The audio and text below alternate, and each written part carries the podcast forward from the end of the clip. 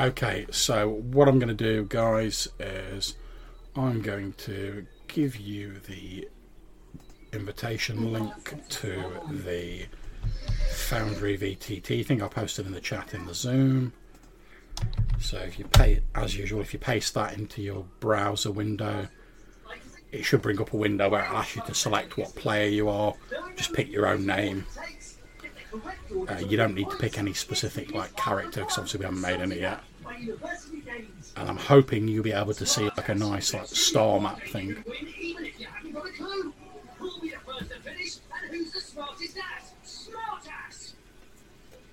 Up to 50% off selected products, with extra 20% off the choice of floors and beds. Get fitted in time for Christmas. Carpet right for life.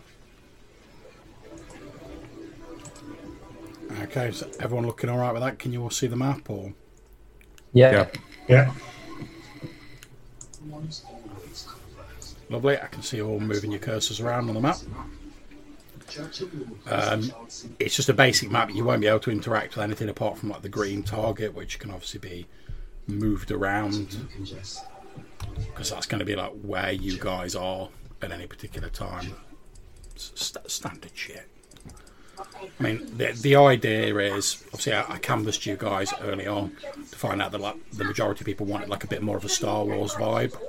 Yeah. So I've used a random website called Sectors Without Number to like generate this map, and then I've just like gussied it up a little bit. Okay, so in terms of, obviously this is running off of sort of like the old like D&D sort of style vibe. Yeah. Just shut down my browser, save me a bit of a bandwidth. Yeah, so in terms of, obviously it's a class and level based system, and what I've done is I've created like a sort of template for each of the classes, which has everything in it for like the first level of that class except for your like attribute scores. So pretty much all you need to do is decide what class you're playing. I'll then make one of these, I'll make a copy of this template, make it available to you, drop your stats in. We'll have to sort out some equipment, but then you're pretty good to go, to be honest. I'm going to use a bit out of the White Star Companion here, which is basically like a very super simple way. It's called a serial. It's like a super simple way of like doing like a life path thing to determine like a bit of background for you. And you can either roll those or you can choose them. But we'll go into that a bit later. So in terms of the classes that are available, guys, and we'll get round to like discussing which ones you actually want once we've talked about what sort of group you want to do, but just give you like a flavour. There's like the alien brute, which is your Klingon, your Wookiee, your big strong powerful aliens. And obviously I'm hoping to like get a bit of input from you guys. If you say, oh, I want to play an alien, I'm probably going to ask you some questions about like what your alien species is like. There's no real like wrong answers, because we're sort of creating the setting all between ourselves anyway. But just keep in mind, we're basically going for like a Star Wars with the serial numbers filed off. So that sort of vibe, but obviously you don't have to make it like a copy of a Wookiee or a copy of like a fucking Klingon or whatever. We have the alien mystic, which is like your more intelligent, sort of slightly psychic alien. We then have the sort of like the human classes. We have the aristocrat, which is obviously all about inspiring people and like using your clout as a noble. We have the mercenary, pretty obvious what that is. The pilot, again, pretty obvious. There's the robot, which is like your sort of Star Wars droid. And if you pick a robot, you get to pick like which sort of type of robot you are. So, you know, like protocol droid, combat droid, that sort of stuff. And then we have the Star Knight, which I'm sure you'll all be surprised to know is basically a Jedi. No. yeah, I know. It's shocking, isn't it? Although I've mentioned this to Johannes before. I ran this for a one-shot at UK Games Expo, and we had like an Asian lad who like didn't really know much about RPGs, but he was like, oh, I like a bit of Star Wars. So we're like, oh, we'll run some like White Star. And I just had some pre-gen characters. And he was like, oh, I don't really know, I'll just take this one. And he was like looking at his character, he didn't really say much for like the first 5 minutes of the game. And then like when the first encounter went off, he was like, so I'm a Jedi? And I was like, yeah, pretty much, mate. And he was like, oh. Yeah, and he was like, oh, this star sword on here. I was like, yes, it's a lightsaber, mate. Yeah, you enjoy yourself. Go for it. And as soon as I told him that, I was like, it's basic D&D. Don't worry too much about the rules. Just say what you want to do. And if I need to, I'll say, roll me this dice, and I'll tell you what happens. And he was fucking back flipping everywhere, like chopping through doors with lightsabers and shit. He was just like, oh, can I do this? I was like, can a Jedi do it in Star Wars? He was like, well, yeah, they do it in the films. I was like, yeah, there you go then. I was like, if my answer's going to be they do it in the films, then just assume that you can do it. And like, I was like, if you can't do it, I'll just be like, actually. Otherwise, just like crack on, man.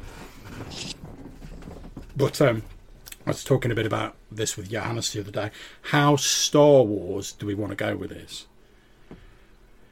And what sort of I'm trying to think of the best way to put this.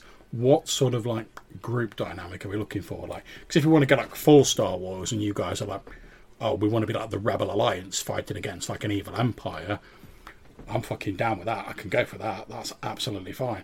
But if you're like, oh, we want to be like the Han Solo, like fucking scummy smugglers or whatever, or we want to be like a criminal cartel or whatever, within those classes, we've got a fairly broad range of like things you could do. And the advantage to like using an actual Star Wars system is that a lot of them are sort of slanted towards a particular type of play, whereas this game really isn't. So like, I'm going to have to do a little bit more legwork to adapt it, because like, there's not all the stuff there for it.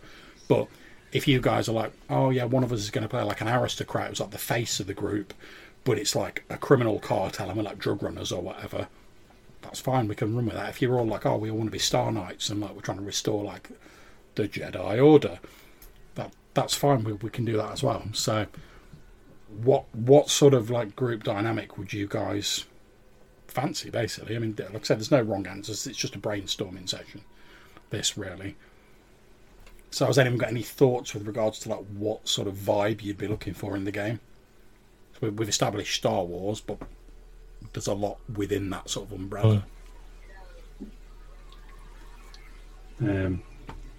I'm kind of keen on that kind of Han Solo, Firefly, small ship,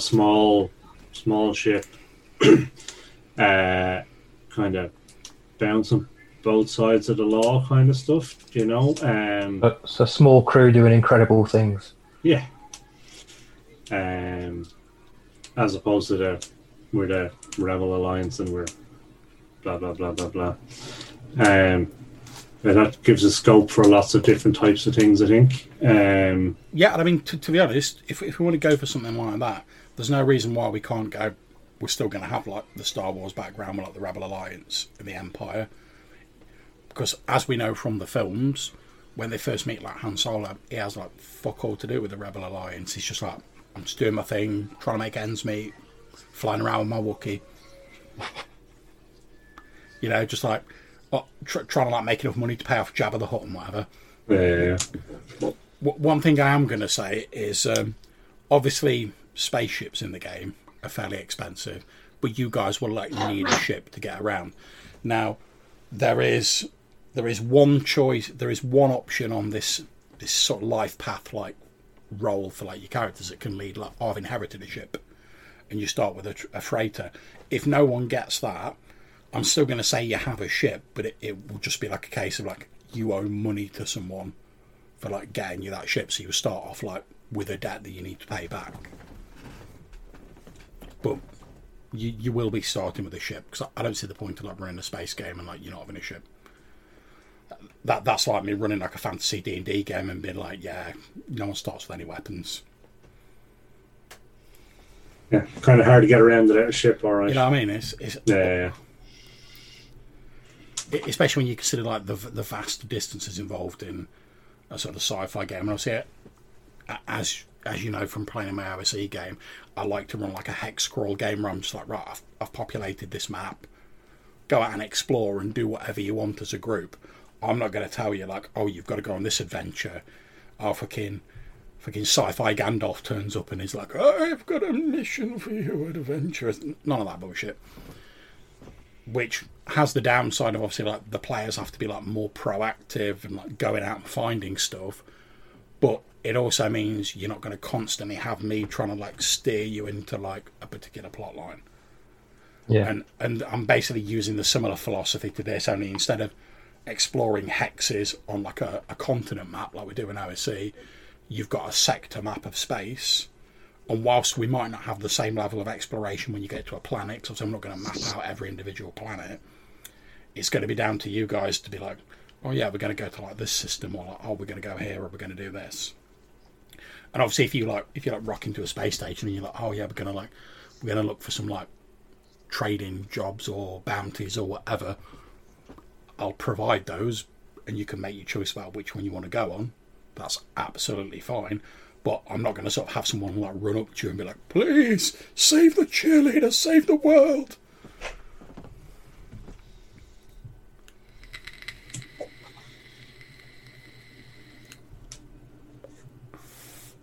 Okay, so Rob, sorry, I was going to say, Rob suggested, like, a small ship and a crew with a bit more sort of Han Solo, like, independence vibe. Yeah. How's everyone else feeling about that? Has anyone got any other suggestions? Anything they want considered? Because, like, I'm always for the cartels, John, but, you know, I'm happy to move along with what people want. Mm-hmm. Well, I suppose the thing is as well, if you're sort of, like, rogues, you know, sort of, like, doing your own thing. Obviously, we know, like, your Han Solo type, you deal with, like, who you deal with to, like, get the money done. So there probably will be times when you'll take, like, criminal jobs, because that's what's going to pay the money. So, how about yourself, Johannes?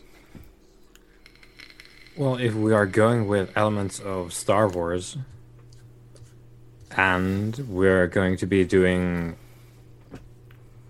the odd job here and there, on basically no... Well, based on probably the fact that we have a ship and there's a huge loan and there's a fat space slug somewhere trying to turn us into Bantabudu, it's probable that we will be shooting the evil empire at some point, mm-hmm. Which is something I wanted in this game, which... Yep. Yeah, if we are criminals, they are the authority, so... Yeah. There's going to be some customs inspections that probably turn into firefights, is what I'm saying. Well, like I said, I know you were keen on the sort of empire and rebellion background, so yeah. Even though you guys aren't starting off as, like, yes, we're like a rebel cell, we'll have that in the background. And you know me, any excuse to, like, do an NPC who sounds a bit like Emperor Palpatine, I'm fucking all over it. Mm-hmm. Okay, so I've got that down. Have any of you thought about what sort of character you might like to play? As I've said, the very broad background for this setting that I've sort of done at the minute is basically all of these races were sort of taken from their homes by, like, a sort of ancient precursor race, and then eventually they rebelled and they broke free of this race who, like, disappeared. And then, whilst they were united, while they were, like, fighting this race off, and they're like, "Yeah, we're all brothers together. We're fighting it." Of course, as soon as, like, the common foe had gone, they all, like, split off into their own, like, little empires and stuff like that. And the sort of galactic empire equivalent that obviously I'll name later on is basically just, like, the latest attempt by someone to, like, bring everything under one government for potentially villainous purposes. Yeah, peace and order, John. That's it. Obviously, in the game, we do have Star Knights, which are like Jedi, and they have their opposite number, Void Knights, which are basically the Sith. So, I don't know if anyone's got any thoughts about how much you want that sort of mystical, like, Jedi stuff to come into it. Because if you guys are like, we don't want any Jedi, we don't want any Sith, that's fine. We can still do, like, the Empire and the Rebellion without them. But obviously, if you guys do want them in the game, we can have them in the game, but I'll have to sort of, I'll work them into the background appropriately. When I say appropriately, I'll rip off Star Wars shamelessly. Yeah, I would say it's difficult for me to imagine Star Wars without that, or a Star Wars equivalent without Jedi in it. But I think you could do it. Yeah, yeah. And they did with, let's say, Rogue One. They only bring the space wizards at the end, really. That wildly successful film. Yeah, the only Star Wars film that's good. Yeah, you're probably right. Yeah. The only Star Wars film with war in it. To be fair, I was entirely ambivalent about the film up until the minute, like Darth Vader, like uncorks that kind of whoop-ass at the end of the film, and then I was like, yeah, this is good. I like that because it always answered the question to me of like at the start of New Hope, like when you see Vader come onto like the ship. And all the rebels are like, oh my God, it's Vader. And they're like firing and like shitting themselves. When I first saw that, I was like, I don't understand why they're so scared. He's not done anything. He's just like walked slowly down a corridor and like blocked their like blaster bolts. But when you see like Rogue One and he's like throwing people into the ceiling and just like hacking people down and they've been like running away from him, I was like, oh, now it makes sense. Yeah. I'd be scared. So yeah, I really like that because it didn't try and replace anything from the original. It just added like an extra dimension to it, which I feel some of the later films like Solo and stuff like that, they're basically all about like, hey, remember Solo's blaster? Hey, look at that. Hey, remember how we didn't know how he got his name? Hey, look at that. Hey, here's something you know about. Whereas Rogue One like felt like it was just telling its own sort of story, ironically. It was new stuff. Yeah. Like it was about something we knew about, but it was a new story. Yeah. Add Donnie Yen in it. Yeah.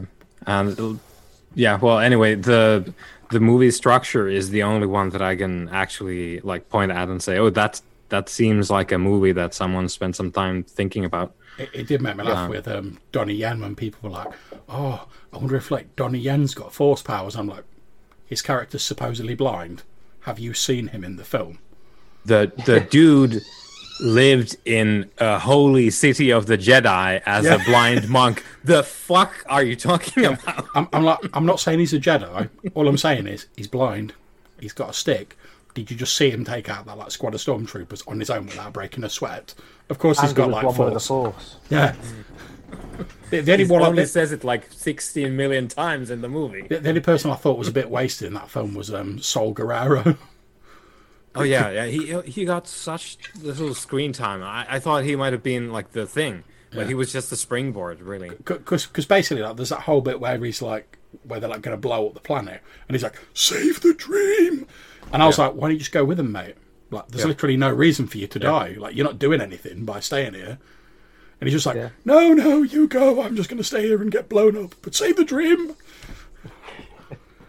Which didn't make any sense of it, especially because he was a character from like the Clone Wars and all that bullshit. I was like, oh, seeing him in live action, oh, they're going to give him some like kick-ass to do. No, he's there for like 5 seconds. Then he's like, I've got to die now because the script says so. Save the dream. Yeah, and they got a good actor as well. Yeah, like Forrest Whitaker. Like what the... no... He's gone. It was like, it did leave me wondering. I was like, I mean, obviously I know Disney's got more money than God, but I was like, could they like not afford Forrest Whitaker for like more than like an hour or some shit? Because like they put him in all those like expansive like prosthetics and like armor and stuff, which can't have been cheap to make. No, and then he's on screen for like 5 minutes. What the fuck's that? It's wild. There's some interesting things that happen when money is no object. Yeah, it's just, someone just goes like, "Oh, let's hand Tom Cruise an entire movie franchise that is supposed to kind of compete with, I don't know, like Marvel and stuff." Bad call. I still don't watch that film. I can't bring myself to watch it. I like the one with what's it, Fraser in it too much. The Brendan Fraser in the original. That movie has some interesting and nice visuals in it, but it's offensively stupid in the writing. Actually, like in the first 15 minutes, I was like, Don't turn it off. Stay on target. Yeah, a little closer. The thing is, it's like, if you're going to make a film like The Mummy, and let's face it, like The Mummy is someone wrapped in bandages. They're not fucking scary. If you're going to do it like the Brendan Fraser films, where it's like tongue in cheek and it's a bit pulpy and like, you know, that there's a bit of comedy in it and there's a bit of action in it. You can't make it into like a serious horror film, but because like it's a fucking person in like bandages. So, even like Imhotep in like the Brendan Fraser one, he's not that scary. Yeah, it's cool to see like the big wall of sand with his like face in it and the scarabs and all that, but it was all like quite tongue in cheek and quite sort of like almost like poking a bit of fun at itself. So like, you know, oh yeah, we don't have to take this too seriously. Oh, let's just focus on enjoying it. Whereas then they're like, oh, here comes the new Mummy film. It's all dark and grim and serious. I was just like, nope. Yeah, that'll do me. Yeah, and Tom Cruise is doing it. Yeah. Tear this jumper off him. That's the true horror. Yeah.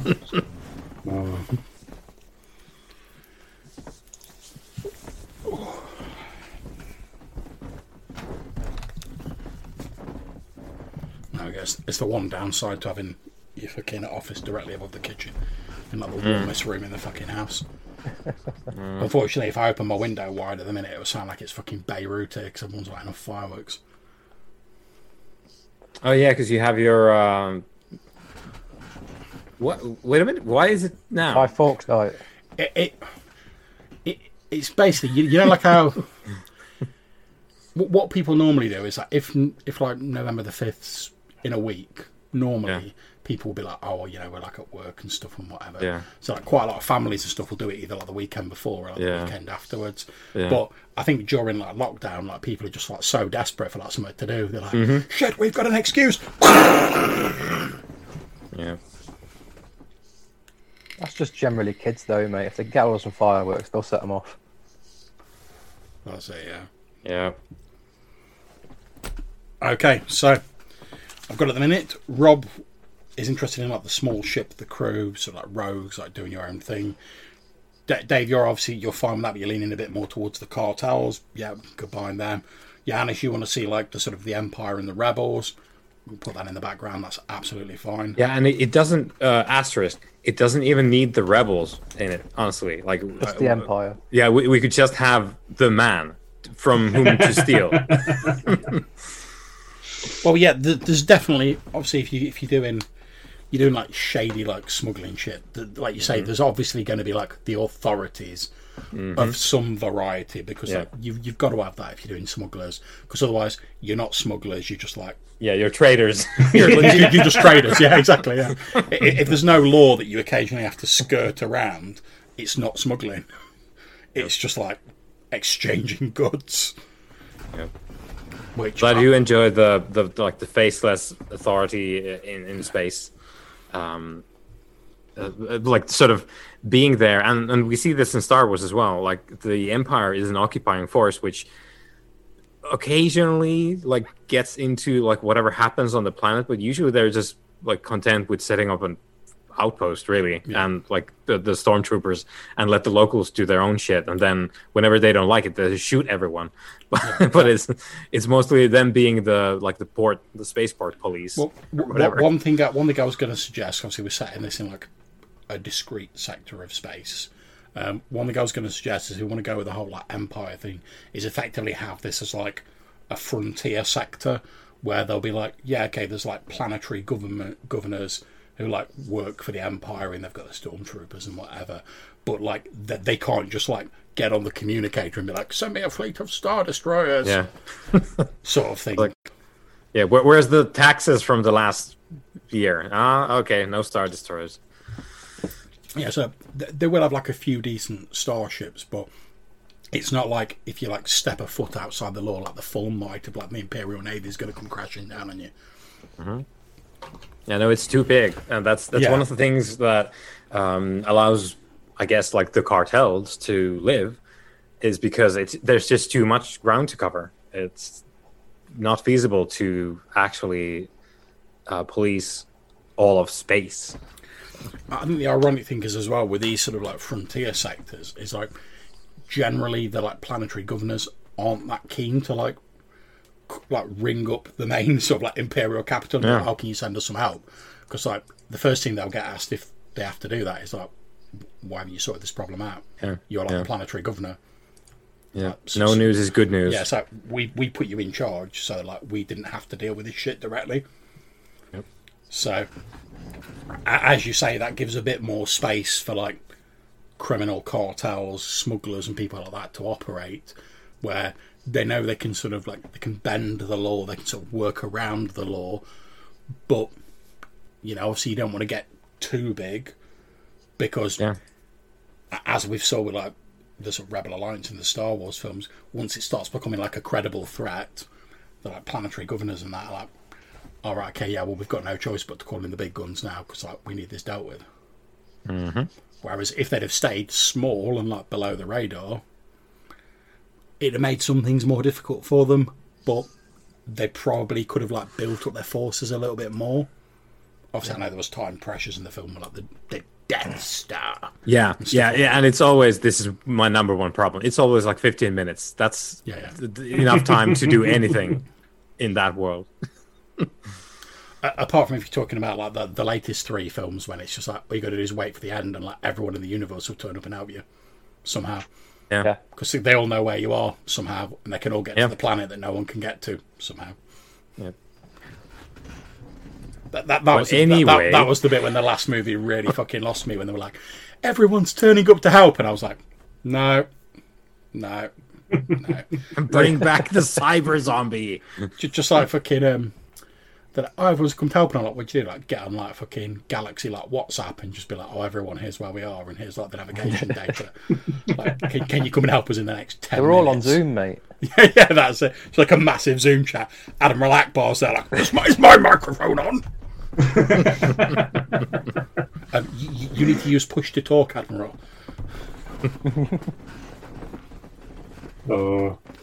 Okay, so we've got small ship, cartel, empire, and possibly rebels. We don't know.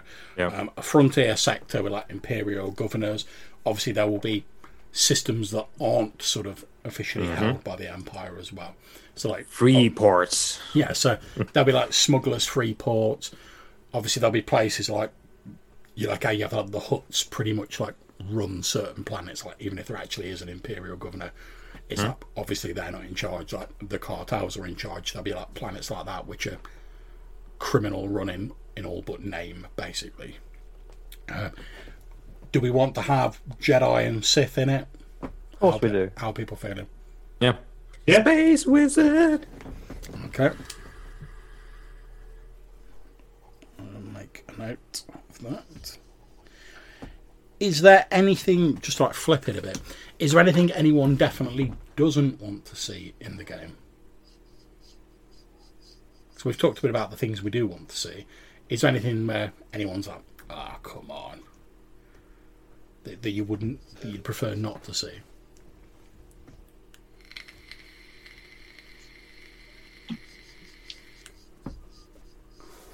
No, I think really happy enough to see anything, really. I don't. Excellent. That's grand, then. That's fine by me. Yeah, I can't come up with anything. I've got it. I had a think earlier, and I couldn't think of anything. So yeah, because I was thinking like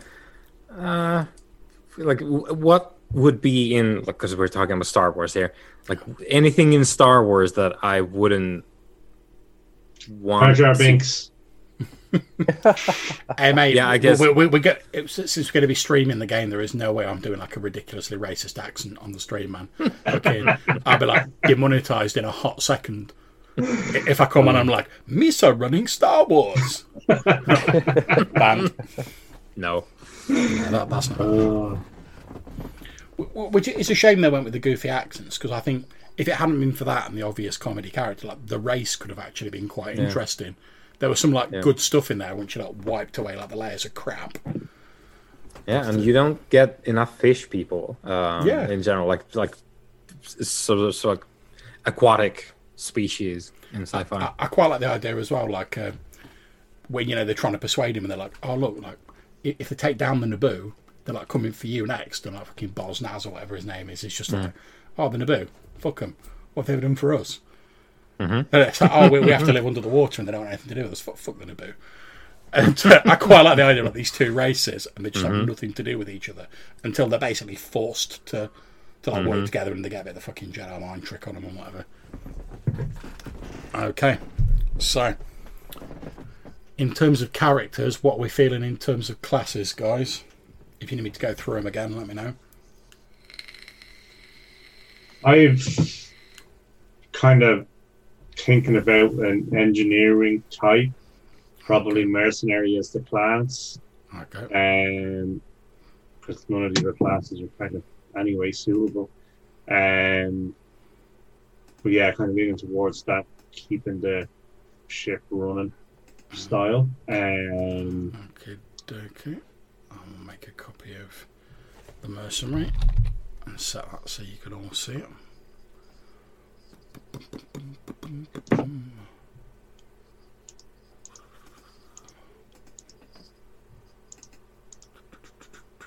Configure permissions, there we go. All players.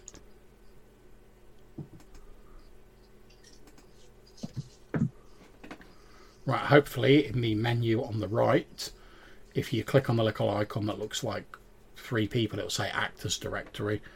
You should see a character that's just got your name on it, Rob. Yeah. And that's basically, it's got everything in it for a level 1 mercenary except the stats, basically. Perfect, okay. Okay, so Dave, what are you thinking of? I'm happy to do pilot or... So it's up to you, mate. Just pick which one you want. I'm happy to be pilot. Mm-hmm. Okay, let me make a copy of one of those for you.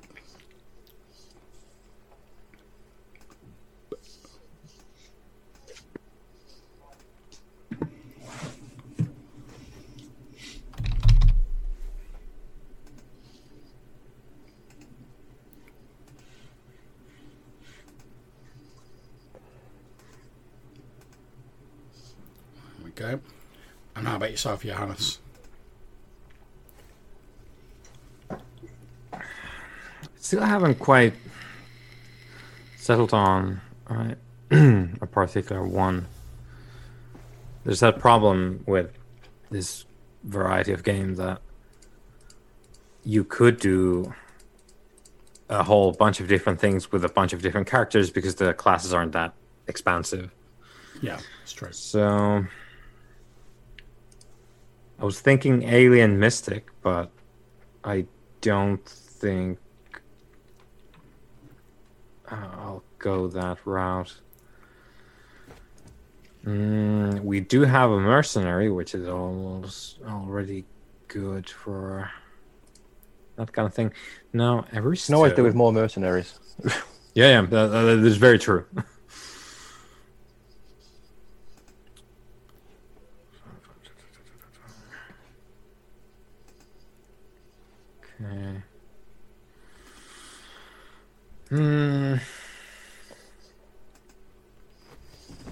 Do we need a captain, or do you think we just want to be kind of a group like the Han Solo and Luke kind of arguing every 5 minutes about which way to go?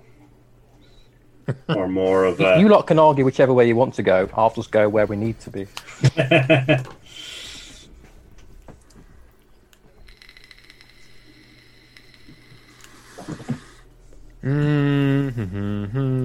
Well, there's no mad rush here, so just take a bit of time to think about it. Yeah.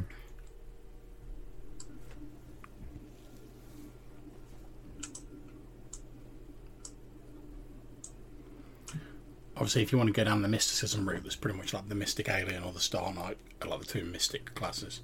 Yeah. Yeah, and I was looking at the Alien Mystic, which has some of the spicy...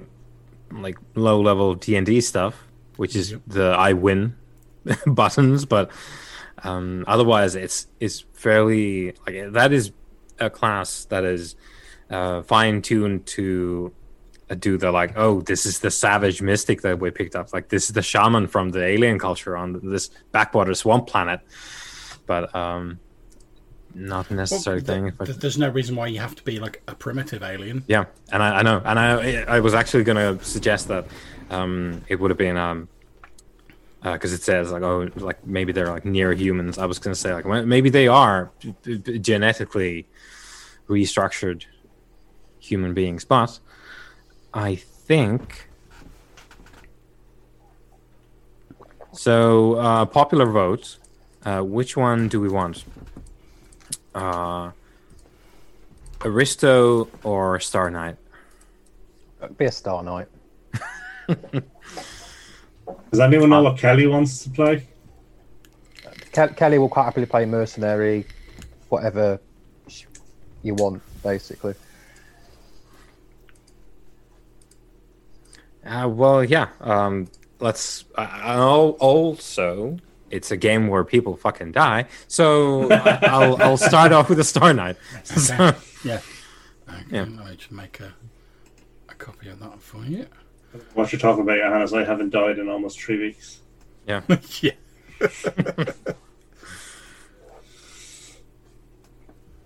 I think if we can get 3 heavy hitters and a pilot, we should be okay. Yeah.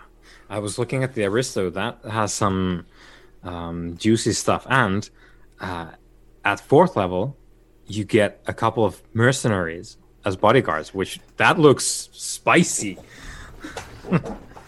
It's getting there. Yep. Anything for hirelings in a game like this? Well, as you've recently been discussing in the OSE game, there is no reason once you've made a bit of money you can't just be like, we're going to hire some like people. Yeah. And obviously you do have one small advantage that like your fantasy sort of like equivalents don't have, the big spaceship. Yeah. And infinite space. Yeah. It's not like in like OSE where you're like, oh shit, you know, like if we're going to go into a dungeon, if we get trashed in there and we've got no healing, that's it, bad times. In this, it's like you can always try and get back to the ship and just like fuck off somewhere else.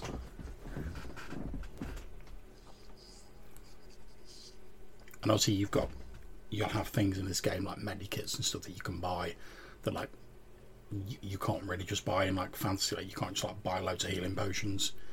But obviously in this, because science, you can just like, oh yeah, we'll just buy like a load of medikits and like shit like that. So it is a little more slanted towards survivability, but obviously it's still an old school game. You don't start with mad amounts of hit points. I've sat all the classes to like have the max hit points for level 1. So you don't have to worry about like rolling them and getting like a 1 or a 2 or anything like that. Just I thought that there's going to be people like blasters and like laser guns and stuff like that. So cool. And do we think that there'll be kind of ship combat and that sort of stuff, or is it? There probably will be at some point, yeah. Okay. But again, it depends on what you guys do. Yeah, yeah. I guess it was more, for whether we thought the ship should be like a fully armoured yoke or more of a speed. What you'll be starting with is like a basic like medium freighter, which I'll go into the stats for that in a bit. But obviously as you get money you can like add extra shit to your ship. So if you're like, oh yeah, we want to like stick some extra laser cannons on it, you've just got to get the money to be able to do that. Okay, cool. Okay, so let's get some stats rolled then. Okay, so all of your stats, strength down to charisma, are all set at 10 at the minute, just as like the basic. You should see on the icons on the left there is like a little polyhedral dice. If you click on that, it'll give you like options as to what dice you can roll. You can just click on them to like roll them. Yeah. Okay. Let me see. And anything you roll will pop up on the right if you click on the speech balloon on the right. So in terms of attributes, it's the standard stuff. You all know how it works. You roll 3d6 for each of your attribute. What I'm going to say though, guys, is you roll 3d6 6 times to get your numbers, but you can like allocate them to whatever stats you want rather than having to just like roll them in order. And you can roll them using normal dice or online, whatever you see fit. Can I roll 3d8? You what? Can I roll 3d8? No.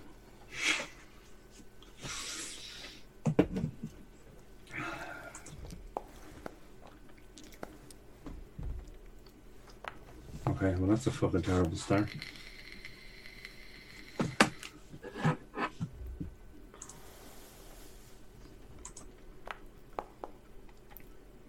Oh, I'll take that. Stop throwing dice at me. I've got to admit, one of the things I do find amusing with like the 3D dice, and this is like if they hit other dice, they like behave like dice would behave. Which I was like, obviously there's no earthly reason, because it doesn't change your result. Like, but there's no earthly reason to put that in. But like, I like the fact that people who made the module have just like put it in. Hmm. There we go. Done mine. Okay. So just bang them down in your character sheet. Yep. And most of you, if you look at the abilities tab on your character sheet, you will get an XP bonus for having like a high ability in a certain score. So for like Johannes for the Star Knight, if you have like a wicked high wisdom, you can get like a, if you have 15 plus in your wisdom, you get like an extra like 10% in that XP. So it's worth bearing that in mind when you're allocating your stats. I mean, you can put them wherever you want, but it's worth bearing in mind.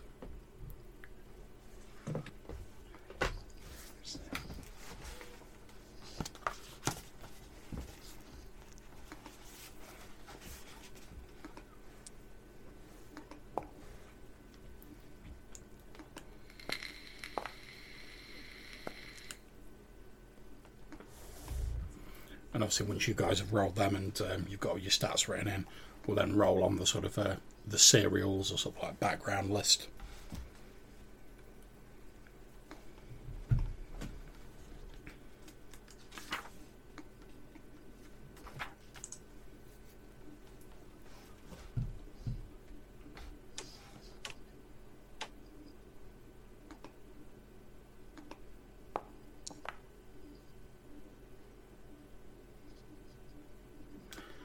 The fact because I've got like two screens open with this on, and like the one obviously I've got running on my computer, like not in the browser, is like running quicker.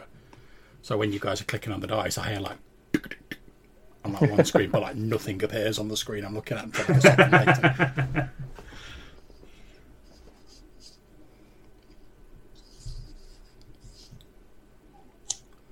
And as I said, I've used a website called Sectors Without Number that has randomly generated this map, and I've just dropped some extra icons on there, and it sort of randomly determines like what the systems are like, but what you can effectively like re-roll like the random stuff that I've got, because I've got the sector stored on the website.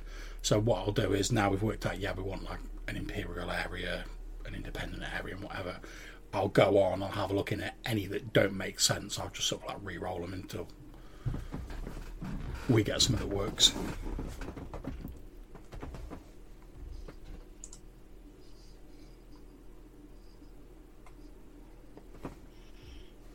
Do we think it'll be more rifles and blasters and kind of these mono axes and mono swords and? Yeah, like it's probably going to be more sort of like blasters and stuff like that in terms of like equipment. Okay. Now the only unfortunate thing is because we're using like an old school essentials rule system, because it's the nearest they've got for Foundry, the virtual tabletop, is like I'm going to have to like create the equipment.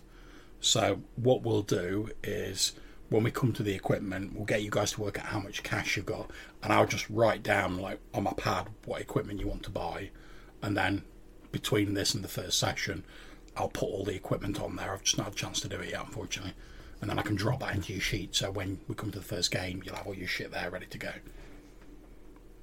But yeah, I mean, mono daggers and swords and all that stuff, like all the equipment in here will be available.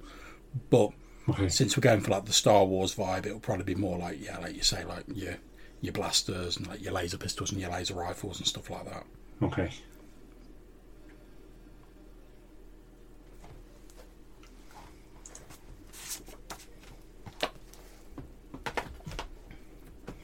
How's everyone coming on with their stats? Done, mate. Okay. Nice, okay, so...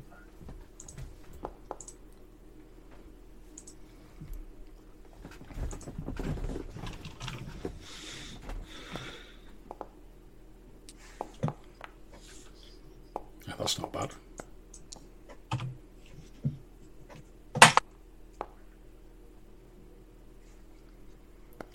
Well, you've not rolled below 10 yet, yeah? So you're doing all right. Oh, there we go.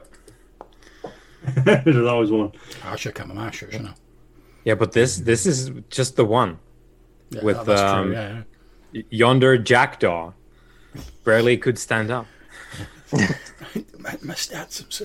Fair play to you, though, for just going, yeah. That's what I've got. Let's go. And it was great. I enjoyed that thoroughly. It was... It's why it always fun times. It's why it always makes me laugh because I've played no end of like basic D&D characters. I'm like, whatever my stats are, like if I don't have them hit points, like I can still die dead easily anyway, regardless of my stats. So in a way, I find it quite freeing when I'm playing old school D&D because it's like it doesn't really matter if I've got low stats, but I can like have fun playing it. Yeah.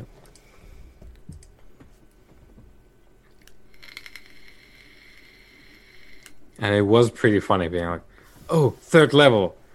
How many hit points do you have? 3. Great. Nice. That's it. Let's go adventuring. Oh, it looks a bit cold outside. I fear the vapors may take me. Stubbed my toes. So that's like 1/3 of my life, dude. Yeah. to be fair, you're not going to be as bad as Colin. Oh, a magic sword. Yeah, but I did get hit with a book and it almost killed me. So yeah, that's true, yeah. There's that.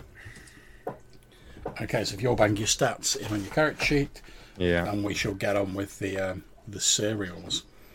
Okay, so all of these rolls are like D6 rolls. So the first one is for your home world to determine like what sort of world you were born on. So if you can all roll me a D6, please, just a single D6. 6. Oof, Dave. Yeah. You were born on a dangerous world. Your home world is a dangerous one, dominated by natural dangers such as lava flows or cataclysmic environments like radiation clouds. You had to be keen-eyed to survive and had little time for niceties or politeness. You get a +1 wisdom and a -1 charisma.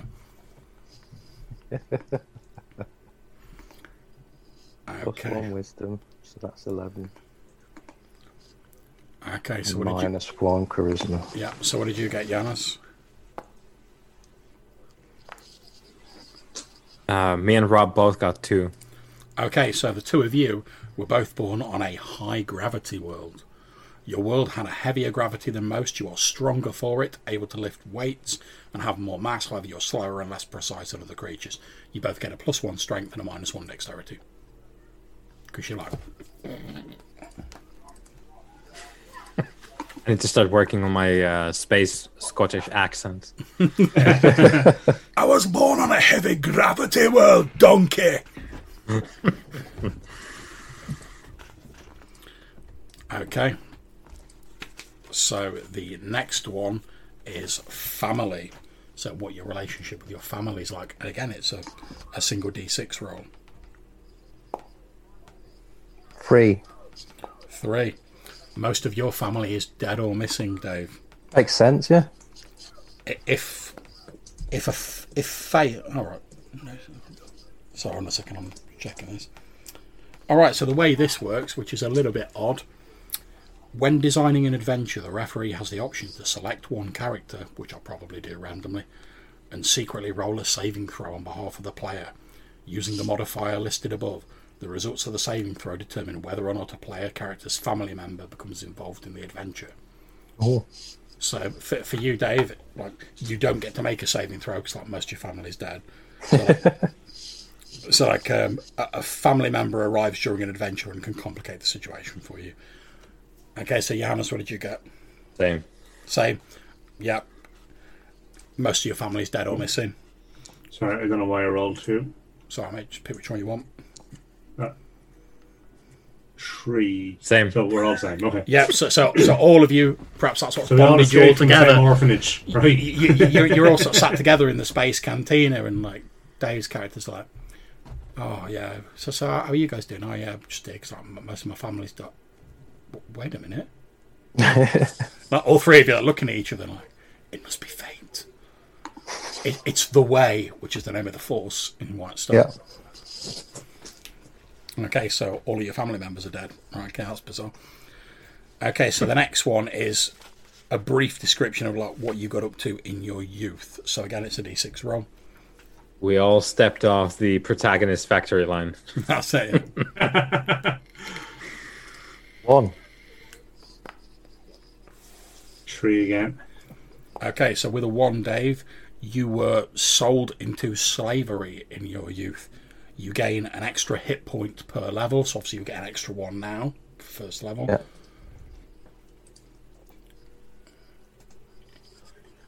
And you should be able to see that in the little sort of... Oh yeah, there it is. So I'll add an extra one on for you. Boom, there we go. It's the weird sort of parabola with the sevens in now for you. Yeah. Okay, so what did you get? Sorry, Rob. I got a 3, yeah. Okay, you are a refugee in your youth. You can find food and water in urban environments on a roll of 1 to 2 on a D6. Okay. So, obviously, because I've got this recorded, when I play this back, I'll add that as an ability to your character sheet. How about yourself, Johannes? 5. When you were young, you were swept off to adventure. You can add +1 to any attribute of your choice. Well, now. Nice. Not bad. So I was picked off from the orphanage probably by someone called Pen Ganopi.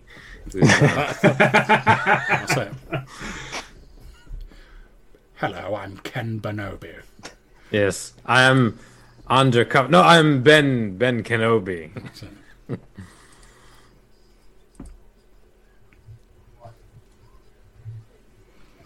Okay, so on to the next one, which is your first adventure. Now, this is like adventures you had before the start of the campaign, not before you all came together. So again, it's a D6. There's only a few more of these. Okay, so 2, your first adventure, you stowed away on a starship. You can remain silent while still and sort of remain unnoticed on a roll of 1 to 2 on a D6. So I'll add that as an ability into your character sheet. Cheers. How about yourself, Rob? 1.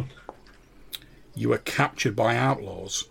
You were able to pick mechanical locks on the roll of 1 to 2 on a D6. So again, I'll add that. Johannes? Yep, same. Okay, yep, so you were also captured by outlaws and can pick locks. And people. Yeah. I was spirited away by Ken Banobi and then captured by there's blatantly going to be an NPC called Ken Banobi in this game. Yeah, captured by the band people. Yeah, some roadies took me. Okay, so so there's only 3 more of these left. The next one is adversaries. These are like enemies and people you've crossed in the past. Again, it's a D6. Or you have crossed paths with a hostile alien. You have angered a dangerous non-human who wishes to do you harm. we all got the same thing, so it's blatantly a hut. Yeah. Okay, so yeah, it's going to be some sort of like big hostile alien like syndicate who like you've all crossed. That's absolutely grand. And obviously what I'm going to do on my day off tomorrow, I'm going to listen back to the recording of all this and anything I need to add to your character sheets or like anything I need to note down, I'll do it then. Okay, so the next one is allies, like people you've like made a good impression of. Again, D6. 6. Okay, 6. You have a mysterious corporate benefactor with deep pockets but unknown motivations. You can call on the aid of your benefactor once per level by making a saving throw. If successful, you receive temporary resources up to 10,000 credits times your level, but you then do them a favour. That's impressive. Okay, Johannes, what are you on? Me and Rob both decided to go with a 4 for this one. All right, you gotta love this. You a wise and weary star knight looks on you with kind eyes, occasionally offering you wisdom. A retired Star Knight of 7th level serves as your instructor or allies, but you must keep his location a secret. Rob, so that's Ken Bonobi, obviously. Are we family? We're from the same planet. It feels like it. It does feel like the ways sort of guiding you in that direction when you're both just like, yeah, we're the same. Yeah, we're the same. Should we go brothers? Cousins? Brothers? Yeah, sure. Whichever we want to. What have we had in games recently? There's been brothers. I guess, yeah, it might be, because obviously that would mean that our family is mostly dead. So I was thinking if we decide it's a more distant relation, let's say we're cousins, and our family is mostly dead, something might have happened to, I don't know, like, destroy our entire lineage, whatever that might have been. Yeah. I would say the obvious like thing is, like, since you're like a Star Knight, is like that was effectively like detected by someone, and like the Void Knights of like want to take your family in, and sort of like, we must destroy the Jedi sort of vibe. And perhaps you were both rescued by Ken Bonobi,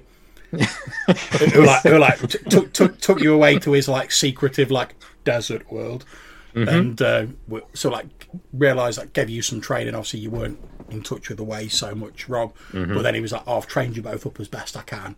Like, I'm here if you need me, but like the Empire needs to like not know I'm here." Yeah. Because I'm hiding here, like looking like an old man with like a ragged brown robe on. Yeah, skulking around moisture farms, staring at young boys. Yeah, scaring the locals.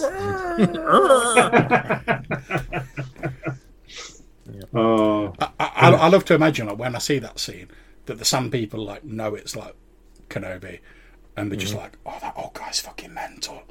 Let's just like get out of here, and like we'll come back later." Yeah, and he's like, "Yes, I've scared away the Sand People," and they're really just like, I think it's them going like, "Oh, it's old man Kenobi again.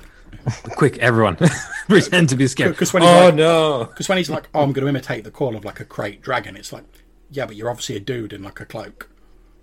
Like that. That's like me going like, "I'm going to imitate the call of a rhinoceros," and you like just looking at me and being like, "Oh my god, he's obviously a rhino." Yeah. Okay, so the next one is critical event.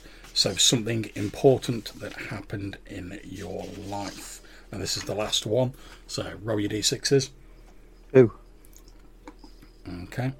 So with 2, you have suffered a critical injury, but you have received a cybernetic replacement.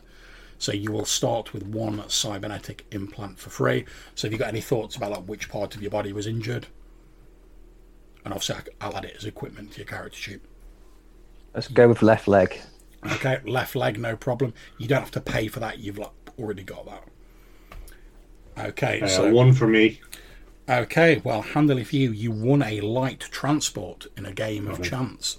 So you guys will be starting off with a light transport ship, and like no mad debt to like criminals to pay it off. So that's quite. I was afraid that one was that you died and I'd have to start again. No, there's literally none on here where you die. All the serials do is go like, "Oh, your stats get tweaked a bit, and here's some extra shit." Is there not one of them that ends up with you dying? Oh yes, if you roll a 6 on the critical event thing. Oh yeah. Sorry, okay, so but to be honest, I just say re-roll that. I'm like, I'm not going to be rolling a new character. Yeah. Okay, so Johannes got 3. Okay, so you have located a previously undiscovered hideout, the location of which is known only to you. You have a secret base that no one else knows about, such as an abandoned space station or an undiscovered planet. Well, holy shit. Nice. We have a ship and a base. Yeah.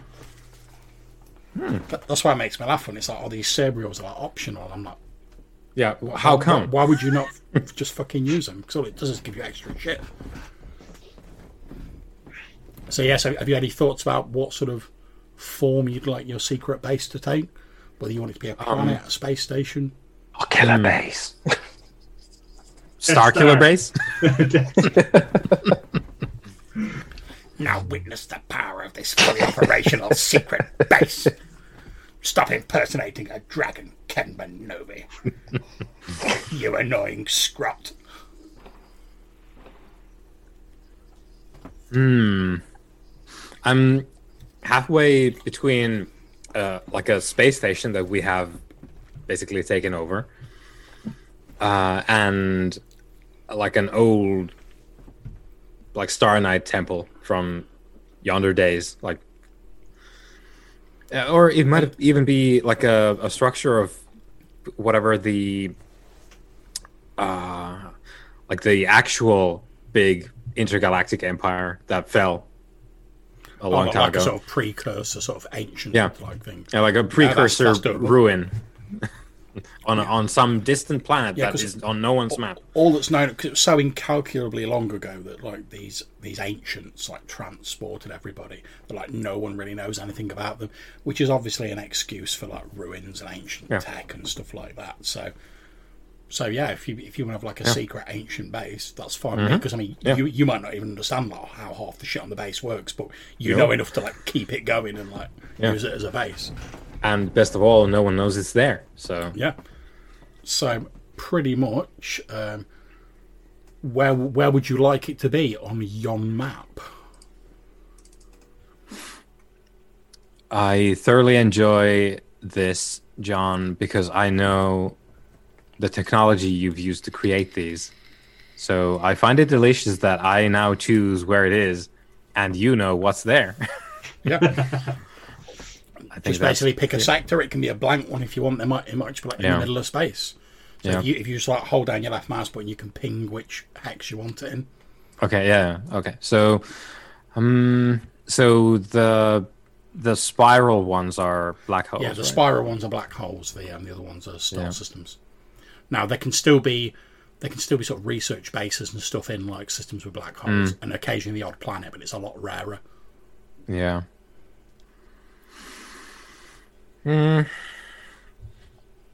So let's go with. Let's see.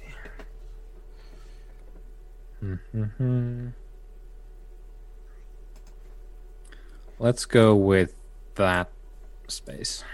Okay.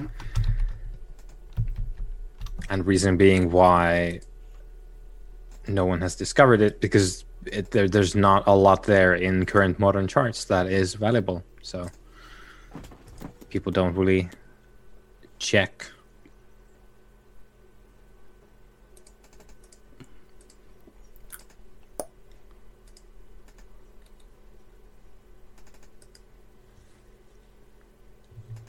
And of course, I probably found it. Well, I will have to have found it through some method, which... Ken Bonobi gave you a dodgy crystal. Yeah. Can you go pick up some power converters? And this is the address. It's like, oh, Ben. Oh, you.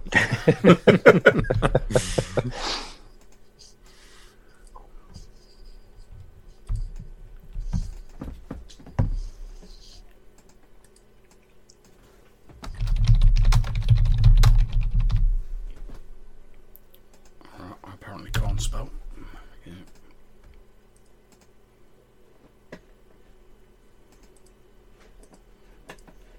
There we go, so I've just quickly marked that down on the map.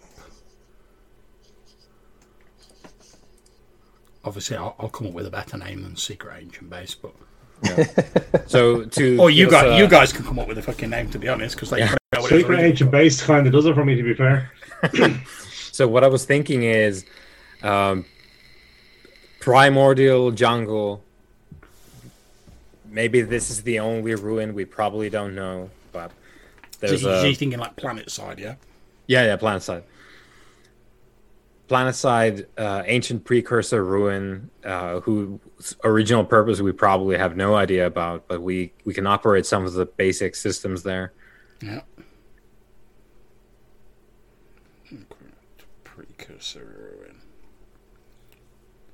Okay. Right, let me change that icon to a more planetary one then. Oh yeah, sorry, I didn't specify. Ah, it's all good. It's all good, man. I've got all these like free icons loaded in anyway, so it's not a problem. Oh, that's handy. That will probably do for the minute. There we go.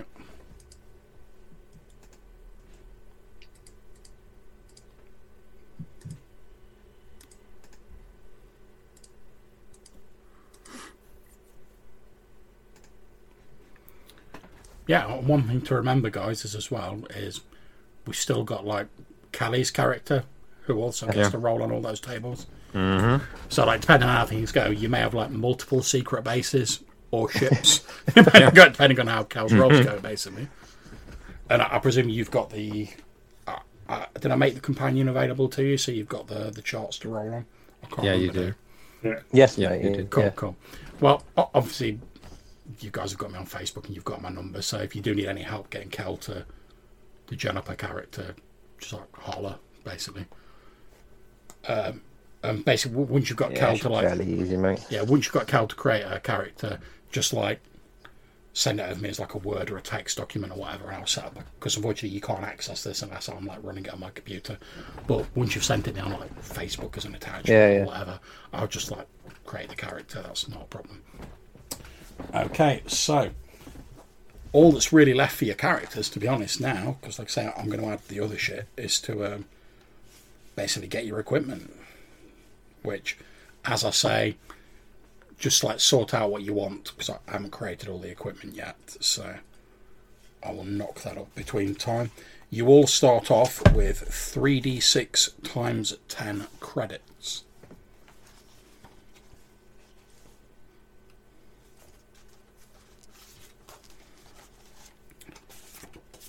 And the equipment starts on page 28 of the main rulebook that I've given you. So 11 times 10. Yep.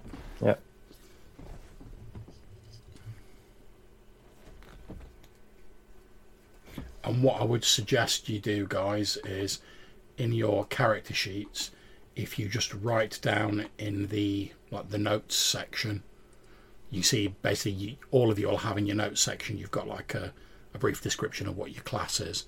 If either in the description or in the notes bit, you just write down what equipment you're buying, and I'll get it added to your sheet. Obviously, stick your cyber leg in there, Dave. Yeah. Because you get that for free, you don't have to pay for that.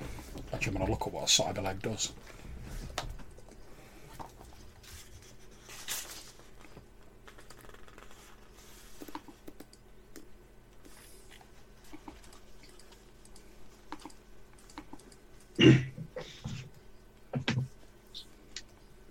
In terms of food, then, do these ships generate food, or do we need to worry about that sort of stuff? I don't believe they generate food. Let me just check. So you guys have got a light freighter, light transport.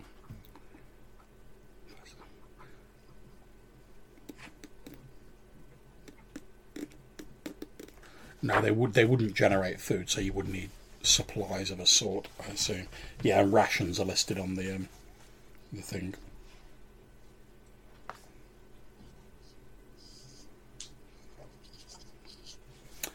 And I don't know for sure, to be honest, but I'm going to assume that for like every hex you move, because obviously it's like quite a long distance, you would need to like consume a ration. Okay. Because obviously the slight downside to like moving through space is obviously in like OSC, you're travelling like 10 miles or whatever, so you can move like 6 hexes and then be like, oh, a day's gone, like nom. Whereas in this, sort of like you're moving like light years with each hex. So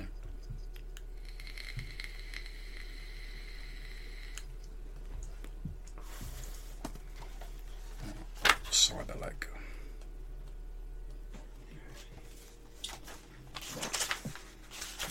What's the bet? And they've put like cybernetics and some like separate thing.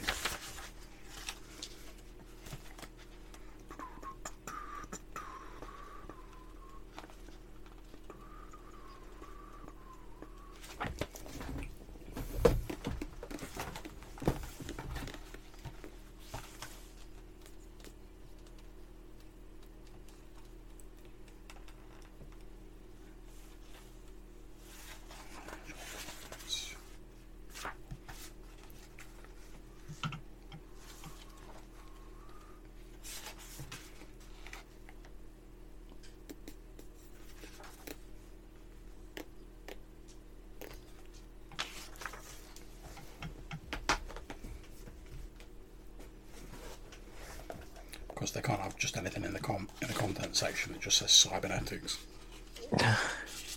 That'd be far too sensible.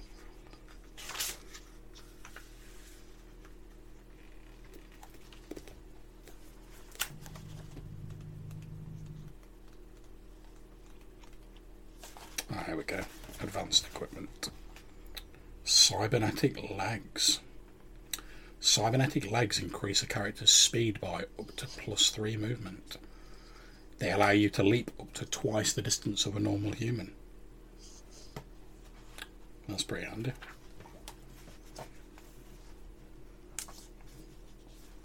Yeah, and the way it seems to work in White Star is basically the advanced equipment section is like the equivalent of like magic items in like D&D. Yeah. So like cybernetics and stuff, it's not stuff you can just roll up to like a space station and be like, give us a cyber eye. Yeah, yeah. It doesn't have a listed cost. It's not available for purchase at character creation. Obviously, you've got it because of your serial role. Mm-hmm. Expensive and rare.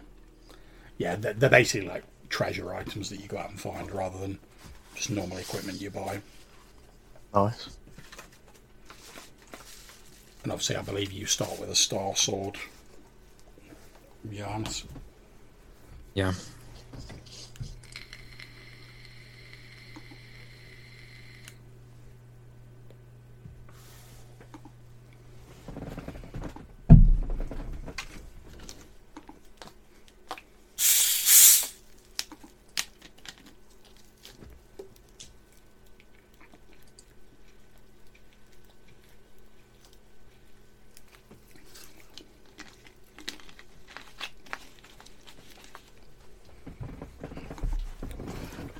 Should all have the like the default abilities for your class already on there.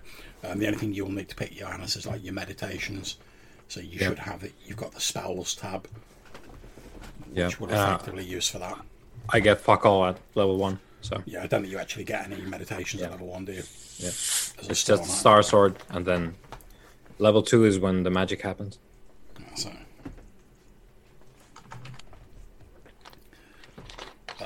That's when you see like the ghost of like Ben of Ken Benobi.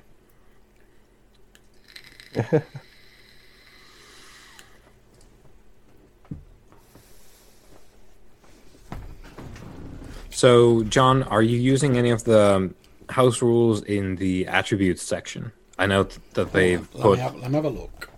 A house rule for every attribute. Yeah, there's so many fucking house rules in this, man. House rule, dex for armor class. Rolling attributes. Strength for combat.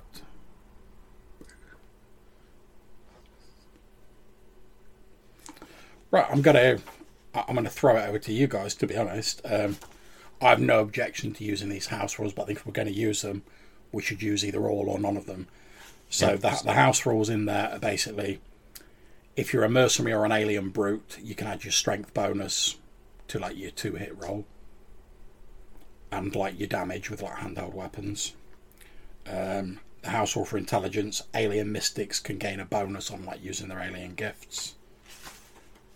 Wisdom, Star Knights can use the wisdom bonus to gain a bonus on like meditations. And dex, your dex bonus adds to your armor class. So if you guys want to use those, we can use all of them. I've got no problems with it. Yeah, I'm happy to use them if everyone else is. Okay. So basically, if anyone's got a dex of 15 or higher, you will be getting a +1 to your armor class. Anyone who's got a dex of 3 to 6 will get a -1 to their armor class.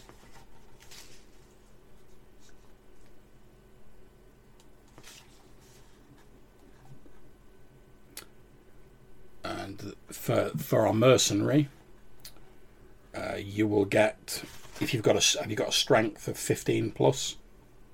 No, I went with dex because I'm going to be a shooter. Okay, in which case you don't have to worry about the strength modifier then. So that's pretty much it for the optional rules, to be honest. Okay. Yeah, that's weird how they, especially for strength, how they word it, because in the actual description for strength. A high strength can give your character bonuses when attacking with a star sword or another handheld weapon called a melee weapon. And then it goes into the house rules and says mercenaries and alien brutes can use their strength modifier to bone. Yeah. And it starts out with saying everyone gets it. And then it says, by the way, if you want to use these rules, these two character classes can use the bonus. I don't. No, it's I think the house rule is both the attack and the hit and the damage. Yeah, but what Yannis is saying, that like in the write-up, it initially makes it sound like if you've got high strength, regardless of your class, you get that bonus. But then the house rule specifically says it's only these two classes, which he's right. The write-up does make it sound like everyone gets the bonus from strength. But I'm assuming that's like something which was in like an earlier draft and they've just not like edited it out properly. Yeah, and I don't think you ever get bonuses for to damage. No. Like, is that what the house rule is, though? The house rule is to hit. No, I think with the house rule you get it to damage as well. Yeah. Same. That's the second. Oh yeah.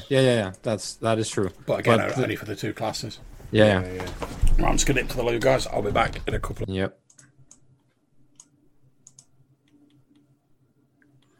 Yeah, that's strange because by just like a baseline reading of strength as an attribute, even without the house rule stuff, it doesn't do anything. Yeah. Because it doesn't spell out what it does, and all the other ones do. I think it's part of the problem because when you use the fantasy ones, because you're basically when you move into space, there should be way less melee. Yeah, and it's a whole attribute dedicated to melee in core games.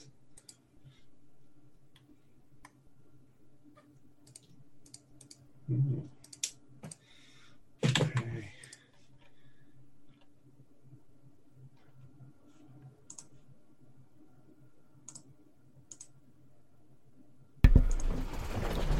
Right, so we've basically got you guys as smugglers and rogues.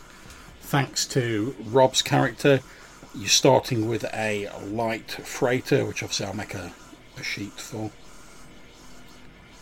You've also got your secret jungle ancient base, as marked on the map. You've got at least one criminal cartel who's not terribly fond of you. You've got a 7th level Jedi called Ken Manobi, who's like acting as a mentor, but he's like on another fucking hidden world, like somewhere in this sector. So he's on an ocean planet. There's a little bit with the rocks and the blue milk. Yeah, when the sort of sea people approaches, he pretends to be like a giant seal. He's like, arr, arr, arr, arr. Gets the ball out, bounces it around. Okay, so it seems... So we were talking about Rob and Johannes, your characters potentially being related, given how similar your results were. Mm-hmm. So have we got any... Do we reach any sort of decision on like how you want to be related?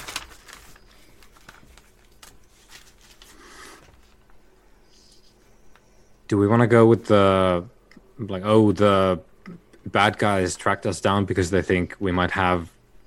mystic powers. Yeah, I think that one makes a lot of sense. Okay, so a family dad like killed by Empire. Yeah. Burns in the desert. I say just a skeleton. Yeah. Oh, we were at the old moisture farm.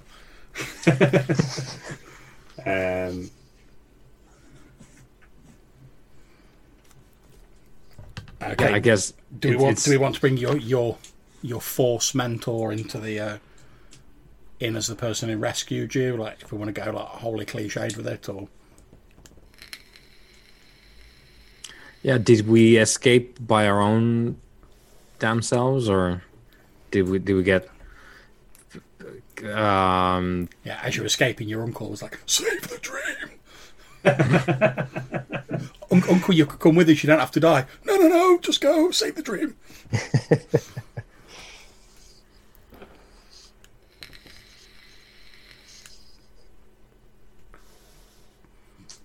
I see, I'm already mad. Apparently, think they'll be well rescued by Wars your accent's going to do. Yeah. So you're thinking you were trying to rescue by who? Sorry, we were rescued by this person who went on to train Johanna subsequently. This little blue gremlin thing. Yeah. Is. Let's see. Called Adoy. It's called yogurt, mate. Yogurt. The Swatch is strong with you. Best believe he's being called Cambanobi. That fucking name's too good to resist. Yeah. Okay, so you were rescued by Cambanobi. I'm going to assume that he then took you to his hideaway. Yeah. And you were trained there. Yeah.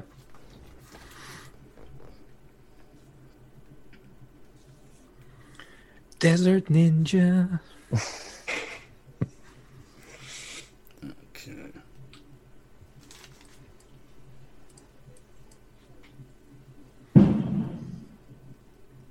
Okay, let's see. Where do I put this 5 stat? I put mine in charisma. Yeah, we might as well. And if you listen, you can just hear the voice of the way going, dumb stat. And there's not a D&D player alive when they get a low score doesn't get charisma. And we've lived in the desert for quite a while. You're probably a little bit socially maladjusted. You've just grown up with old Kaminobi on this desert world, being trained for 20 or so years. And then he's you train now, go off and do your thing. Yeah. And every time don't anyone here. Yeah. Every time we were like, Mr. Benobi, what happened to our parents? he's like, well, whenever I met your father, he was already the finest pilot I've seen. Mm-hmm. No, take this sword and get fucking training.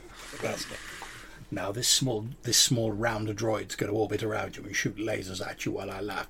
Crack on with your training. I believe the saying goes, dance, bastard, dance. Go on, dance for me. Yeah, Alec Guinness is a fantastic actor. Okay. Apparently, he was pissed at the fucking movie. He did not enjoy that. Yeah, well, when he looked at the script, he was like, "This is some old horse shit." Yeah. It was like I'm like a proper actor. Yeah, give me theatre. Yeah, pretty much. I am thespian. Okay, so Dave, we know that you've got a. I got fucked up, is what I got, mate. Well, yeah, there is that. Who was it you had as a? Was it a hostile alien you had as an adversary? Yeah, I've got cross path of a violent criminal, and I've got a mysterious corporation benefactor. Okay, so criminal, violent agent, alien, and a. Okay. So criminal. Hostile. Alien. Corporate benefactor. Okay, so have you got any thoughts about how you came? I mean, is this hostile alien and this criminal, are they one and the same? Are they related to each other? I mean, have you got Darth Maul's criminal syndicate after you, or or are they two separate things? I think Shabba the Hutt's probably after me. Okay, I'll lump those together then. Jabba the Hutt. Gabba the Butt. Pizza face. My name is Habba the Jut. And how about your corporate benefactor? Have you any thoughts with regards to that? Because obviously it's someone with money. Because once per level you can give me that saving throw, and if you make it, it's at first level it's it's 10k of money. Will you owe me a favour? So it's got someone who can just be like, "Oh, 10k, there you go, you owe me." It's someone who's rich, because like most people don't just like give away 10k like it's fucking chump change. It's probably someone that I've already done a favour for, and I've been quite decent at it. So let's go with a trader of some description, probably dealing in parts for ships. Okay, so someone you've worked for, trader dealing in ship parts. Okay. Now, because I can't remember all of your roles for your backgrounds off the top of my head, is there any bits in your background, like from your serial bit, that you guys think might benefit from like a little bit of extra fleshing out, like pre-game? I'm just looking back through mine. So I was born on a dangerous world. Most of my family's dead. Yep. I was sold into slavery. Yep. I then escaped. Is that perhaps why? Jabba the Hutt's after you, were you like sold into slavery for Jabba the Hutt and you escaped? That's it, let's go with that, yeah. Okay.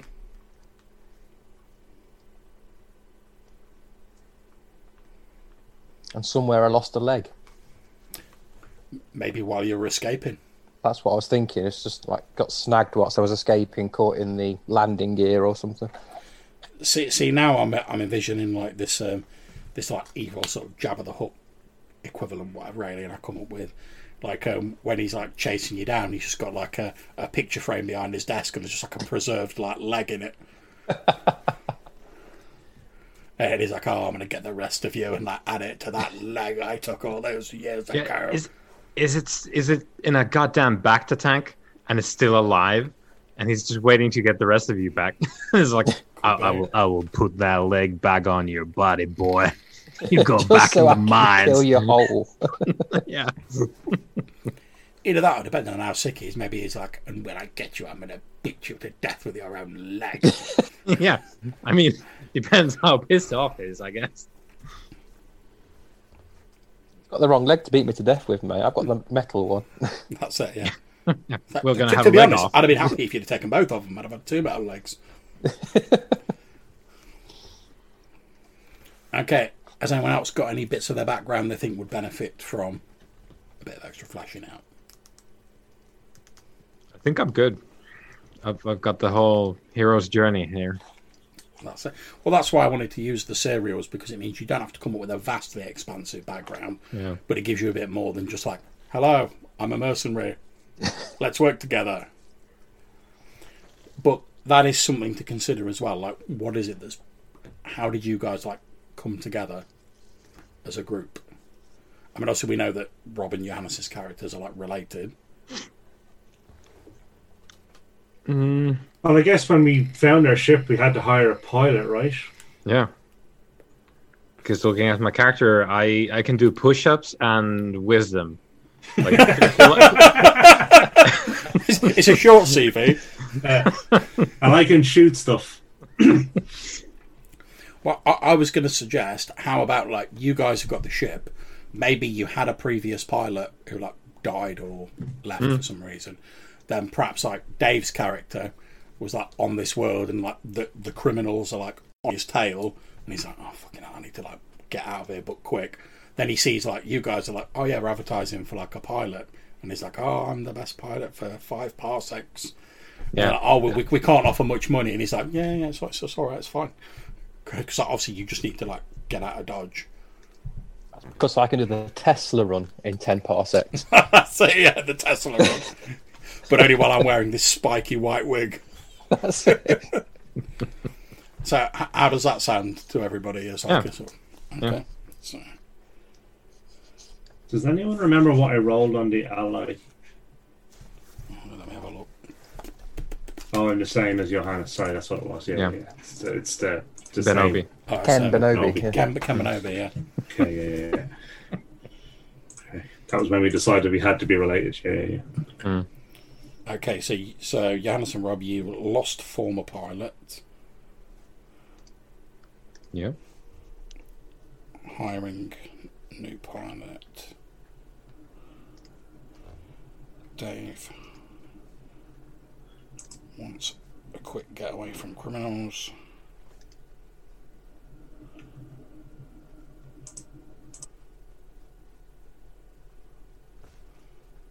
signed on. And then obviously we'll, depending on what Cal gets as well, we'll sort of work her character into this. I'm sure between all of us we can find a way to fit a character in. Yeah. That's not going to be a massive problem. Did I can't remember if we asked, sorry. Could be Tyler. The estranged twin, mate. I can't remember if we asked, did she have any idea of what sort of thing she wanted to play yet, or... I may have asked earlier. No, like I say, she's fairly open. Mercenary probably more her thing. Okay. I don't see her being a very good Star Knight. Jedi. Okay. I'll put down Merc with a question mark. Okay. Well, I think we're pretty much sorted, guys. We've got the basics of the setting. You've all got your characters. I just need to add a few things to it. We know you've got a ship, you've got a secret base, you've got access to a second secret world that like Ken Benovi's on. Yeah, I think we're good, to be honest. We've already pretty much got we've got like an antagonist as a criminal syndicate, which are obviously like after you, Dave, and by extension the rest of the crew.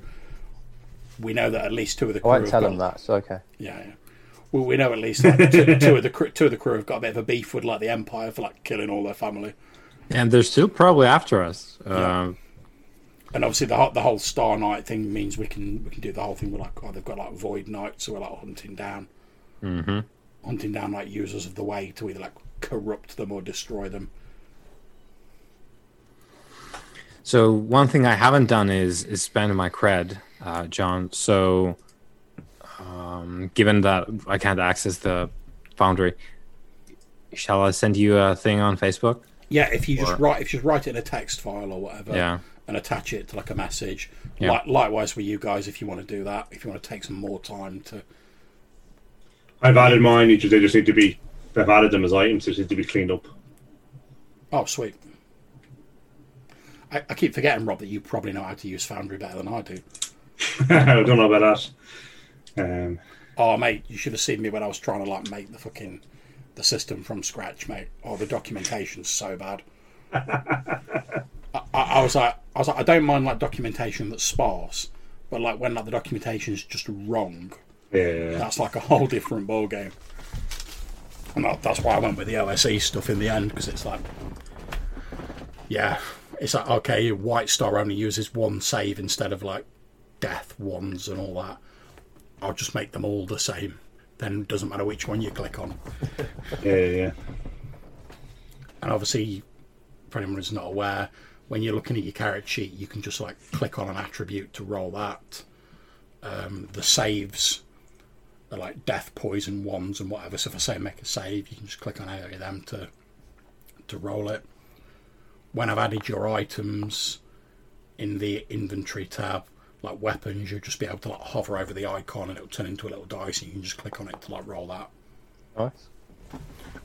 Obviously, attributes works as you'd expect. It rolls a d20 and if you get like equal to or below the number, you've succeeded. And it'll tell you on the roll.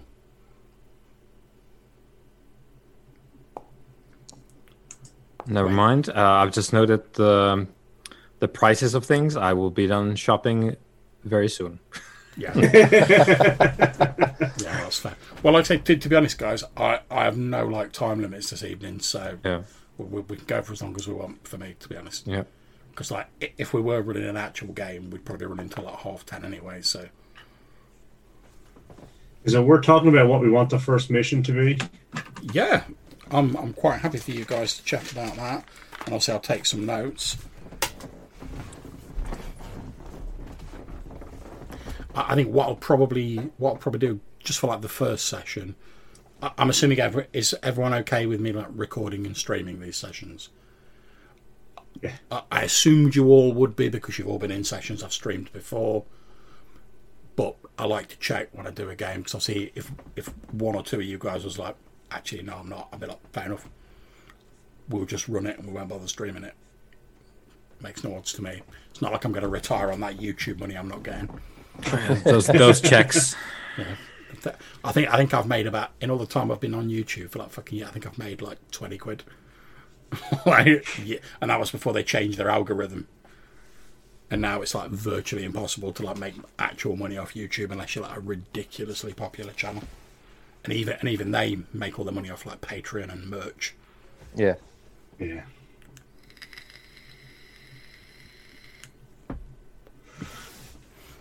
Okay, yeah, so what I tend to like to do in, this is just a suggestion, it's not like a dyed-in-the-wool thing, what I tend to like to do for a first session in a game like this is sort of start you off in like a sort of, like in media res, like in like an action scenario.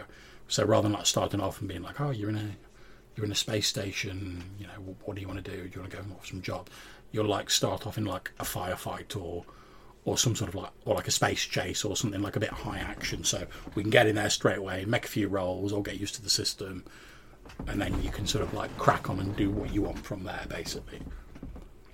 Space chase is a good idea. That's what I was kind of, because if we're just rescuing Dave from Jabba, then we could just be straight into the space chase, you know. Yeah, that kind of. Well, why don't we? Since we've discussed it as part of the background, why don't we start off like just after you guys have like hired Dave's character on? So we can maybe have like that sort of three-way thing. Like as you guys want to get out of there quickly because you're like on the fucking Empire. Yeah. And Dave's like, I want to get out of it because them criminals. And maybe we have like a bit of a sort of three-way like.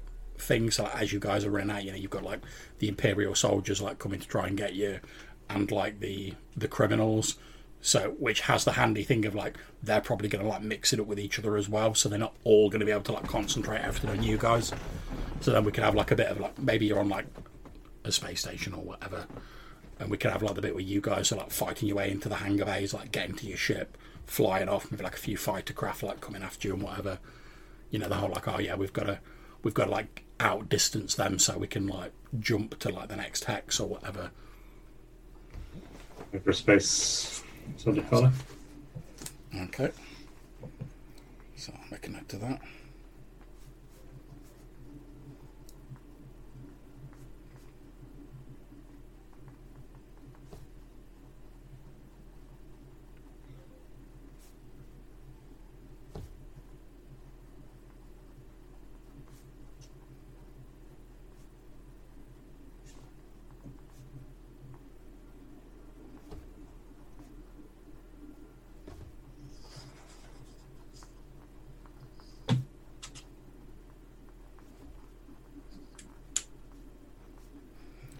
And like I say, since we all sort of know the background, what I'll probably do is I'll probably literally like drop you guys in when you're like, you're sort of like, you're in the hangar bay and like the Imperial soldiers are like firing in through the doors and like the criminals are turning up, yeah, and we'll just like kick straight off from there with like straight into the action.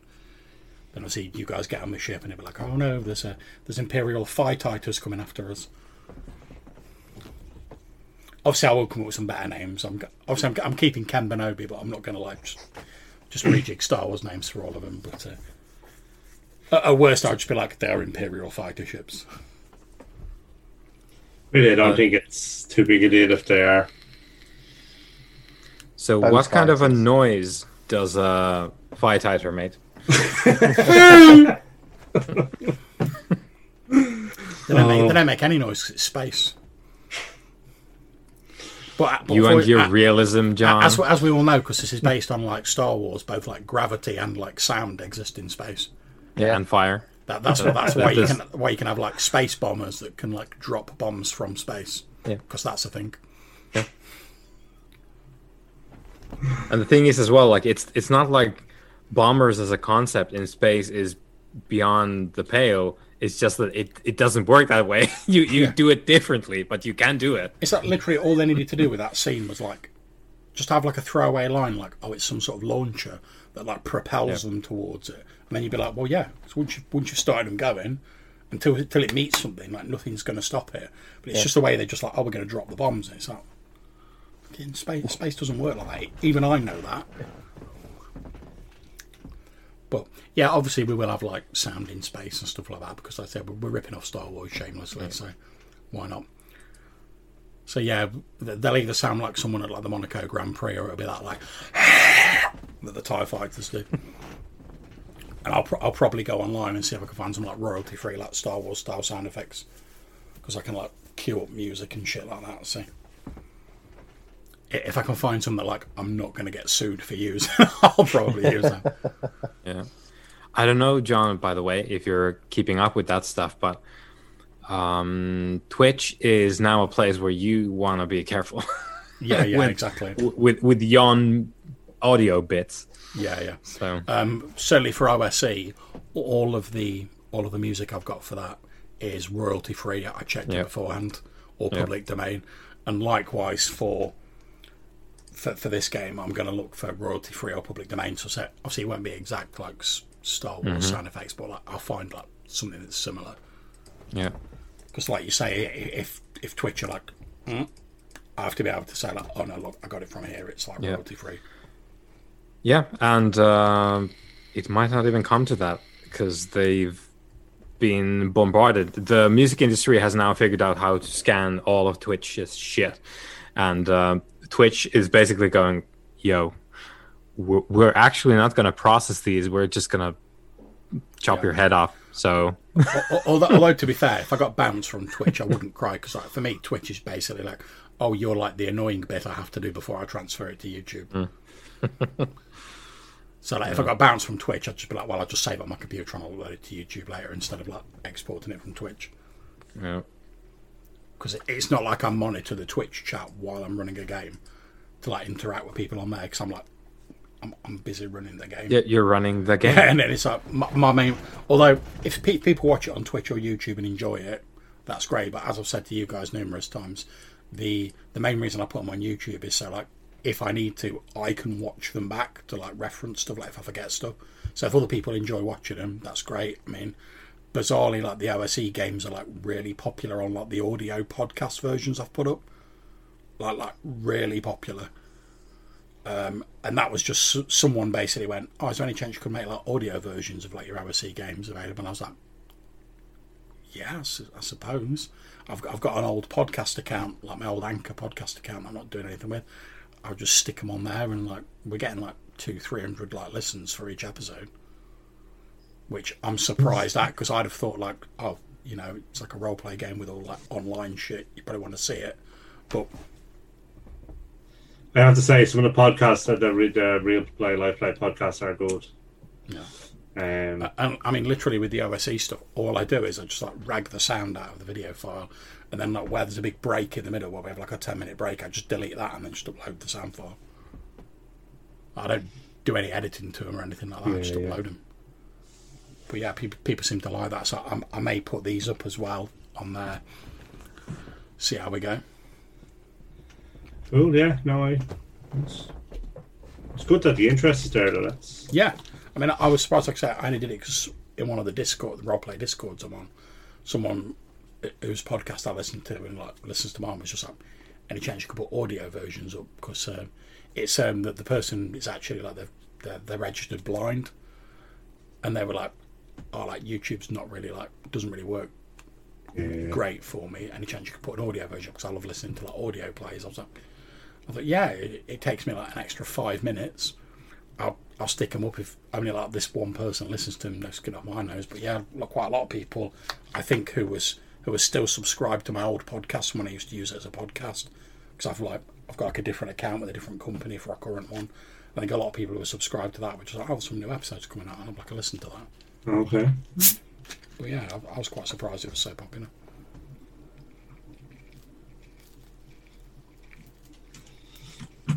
So, John, I have 2 extra languages.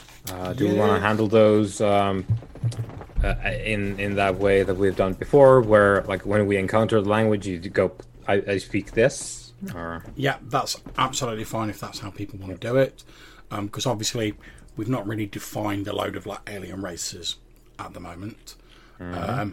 Or if you, I mean, you can do it that way, or if you prefer, if you want to like make up an alien race now, and sort of give me like a broad description of them, I'll make sure they are in the setting.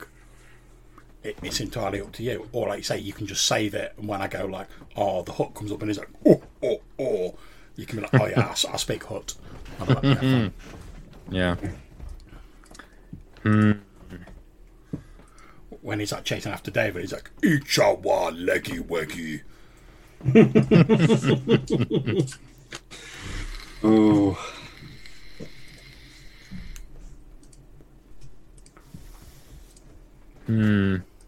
I kind of like the idea that the sand people of Ken Benabi's secret world. I kind of like the idea that they would be a species, okay, like more widespread than just the one just planet. Like primitives on the planet. Yeah. Okay. Maybe the primitives are of the same species, but they're just like the backwater colony that maybe the planet truly is forgotten, and they just don't have the technology to leave, and they've been there for a long ass time. Well, that certainly works. I mean, obviously that could explain why you speak their language. You've trained on that world. Yeah. So I have a name as well. Oh, sweet. I was looking up names, and I put down interesting sounding stuff, and I think this might. In Zoom chat, that might be a Bantaruk. Okay. A name for the. I guess like what kind of society would they have? Obviously, we're saying that they're like that they're a star. Yeah, they're a species. Race. Yeah. Okay. Yeah.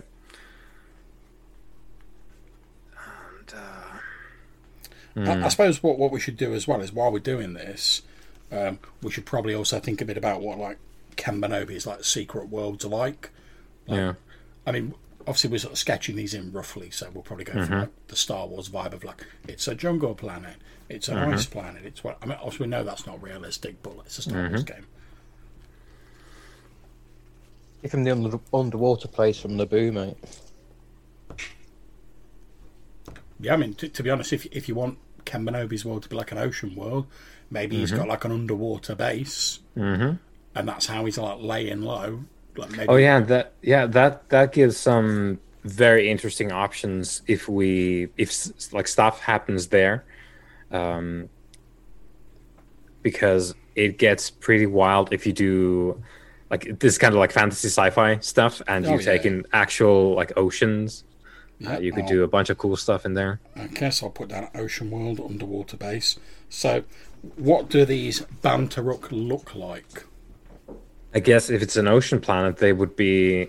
Yeah, I was saying we don't get enough fish people. It's fish people. They're fish people. Okay. Cool. So,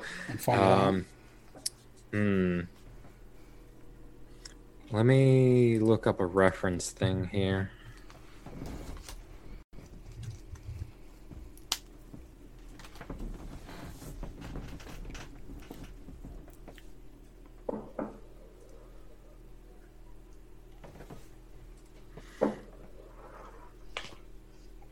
I love the fact that your character's last name's Geezer. Yeah, yeah. All right, Geezer. It's work in progress. I'm loving that, and that seems to work quite well because quite a lot of the sort of Star Wars characters, they've got like one like weird name, which is all like future and sci-fi, and then they have like a normal name. So like you've got like Luke Skywalker. Luke's normal. Skywalker, bit sci-fi. You've got like Ben Kenobi. Yeah, one is a more regular name, and one is an actual homage to your primary source material. That's it, exactly. Okay, so we've got Balangiza and Tangiza for Rob and Johannes, and we've got Tylo Dolph for Dave. Excellent. From a languages perspective, I'd be interested in a, I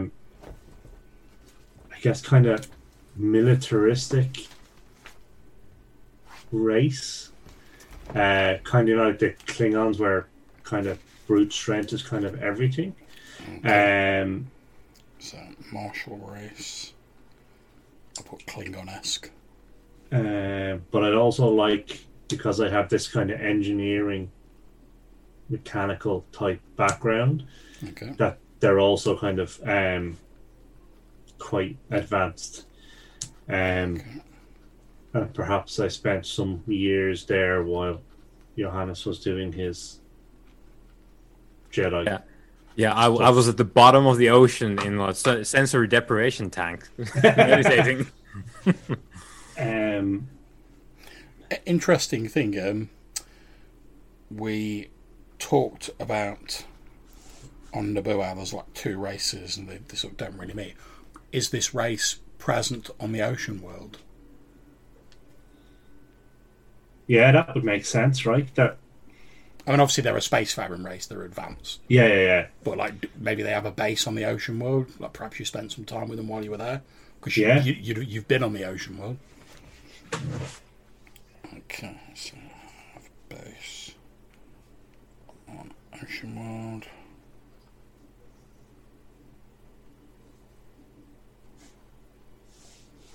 Okay, so do you want to take a punt at coming up with a name for these races? Although, if you don't want to, I'm sure I can find like a random alien name generator and just like bosh out. Yeah, or you can yourself if you've got a name generator. Sorry, I can't think of that except Klingon. Sorry, that's just that's fine. As soon as you said Klingon, like Klingon was just like locked into my mind. Yeah, because I was trying to think of something that kind of fit my background. Yeah, and that was just kind of it. And then I can't think of the name, but I should. There's probably a few in the White Star Companion as well.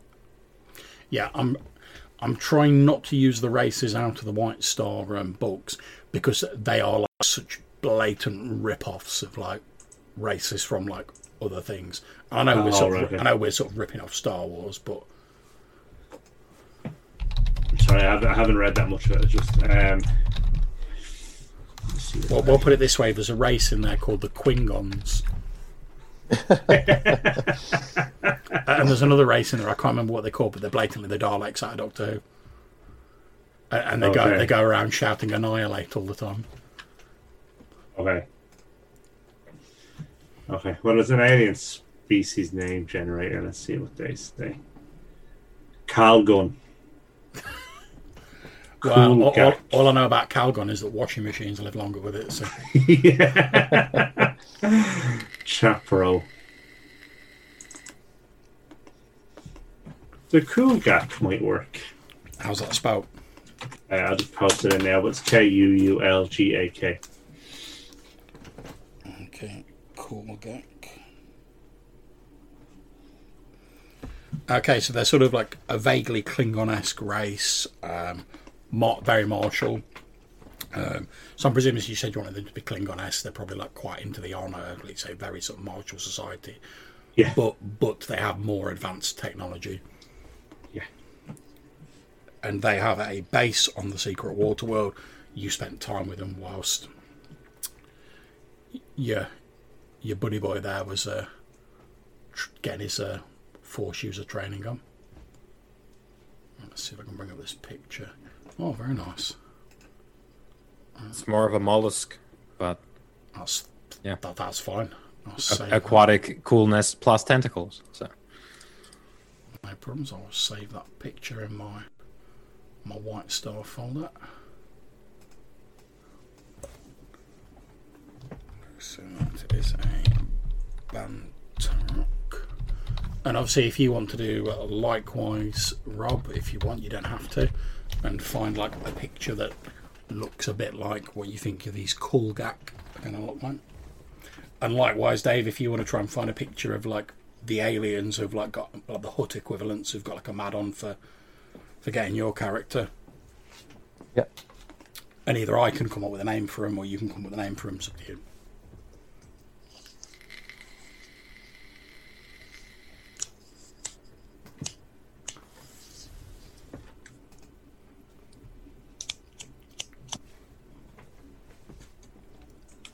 So apparently in Foundry, you probably need to set your language module or whatever, because it's the standard fantasy stuff.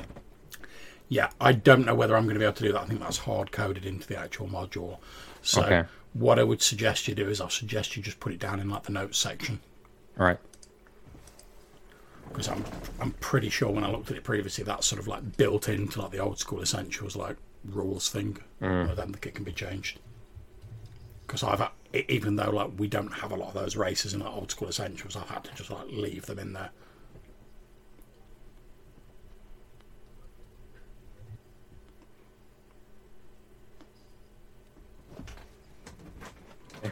So I've now added into my notes languages, Balactic Gaisic, Bantaruk, and +1. Cool. I will do the same then.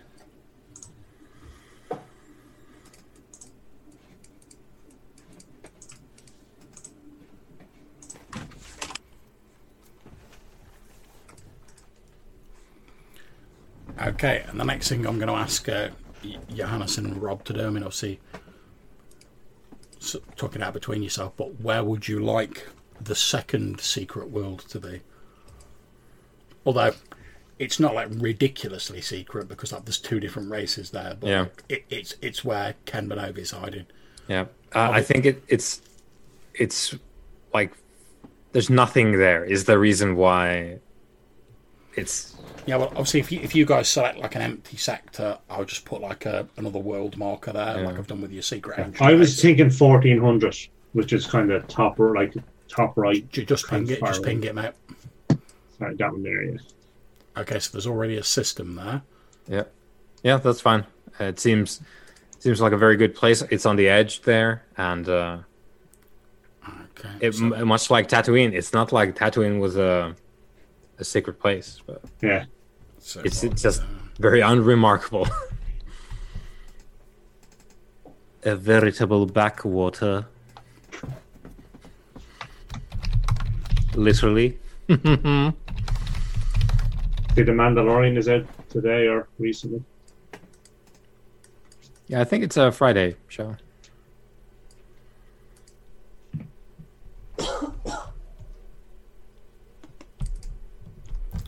So I'll just put a little text note on that to remind me that it's there.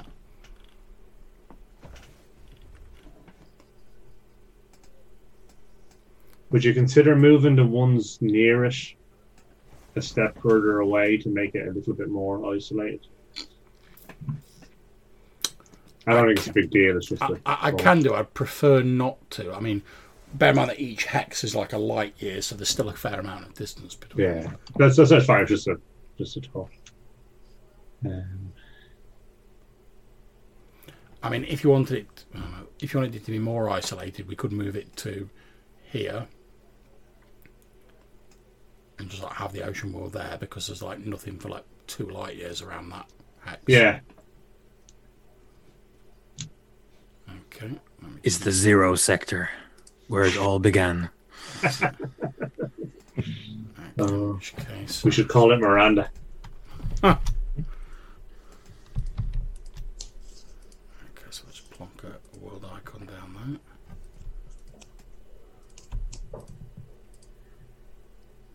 there. I do like the fact that I didn't end up playing the Star Knight, and we're like from a high gravity world, so. Like just corded muscle, stout, heavily built, strong bones. That's it. Well, to be honest, that's probably quite useful when you like spend time in an ocean world. Yeah, yeah, no, it's probably quite like pressures like deep underwater and whatever. Yeah. And having a fairly sturdy body does help with the swimming as well. Okay. Not so much the like weighty muscles, but yeah, otherwise. All right. So the name of the huts is Cappus. Oh, I love the picture.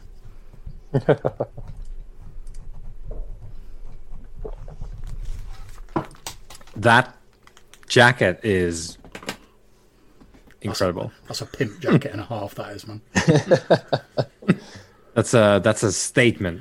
I've already like, looked at this picture and I'm like, all right, the Cappus are like obviously like intergalactic space pimps.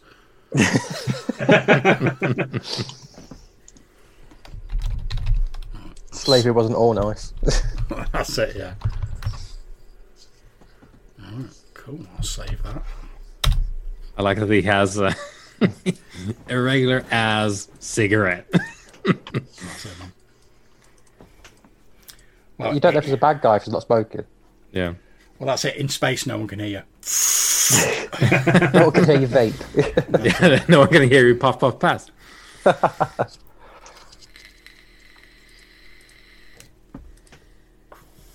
I'm imagining him being like, we run the biggest death stick operation this side of the western arm of the galaxy.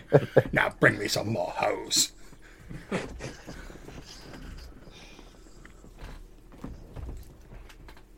Yeah, when someone says they're blowing smoke up your ass, it's not good.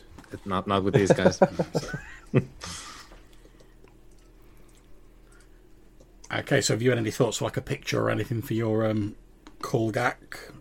I flicked one in there. I don't know if they're martial enough. I'm just having a look. Let's have a look.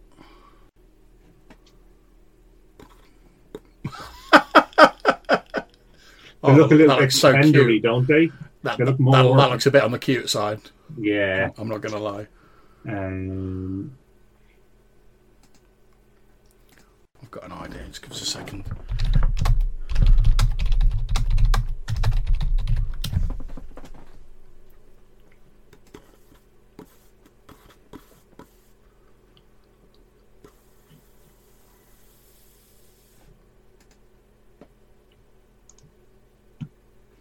Oh, I haven't.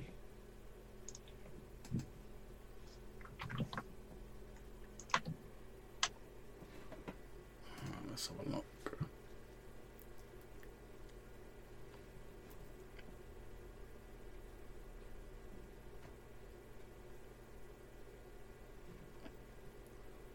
Is it the one with the spikes on his face? Because the link just goes to like, the Google search.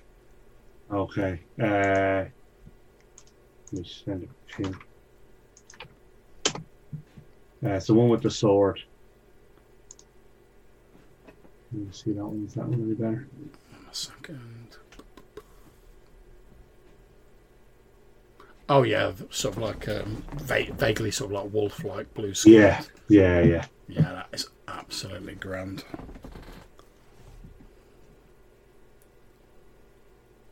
And they're even colour-coded appropriately for an ocean world. Yeah.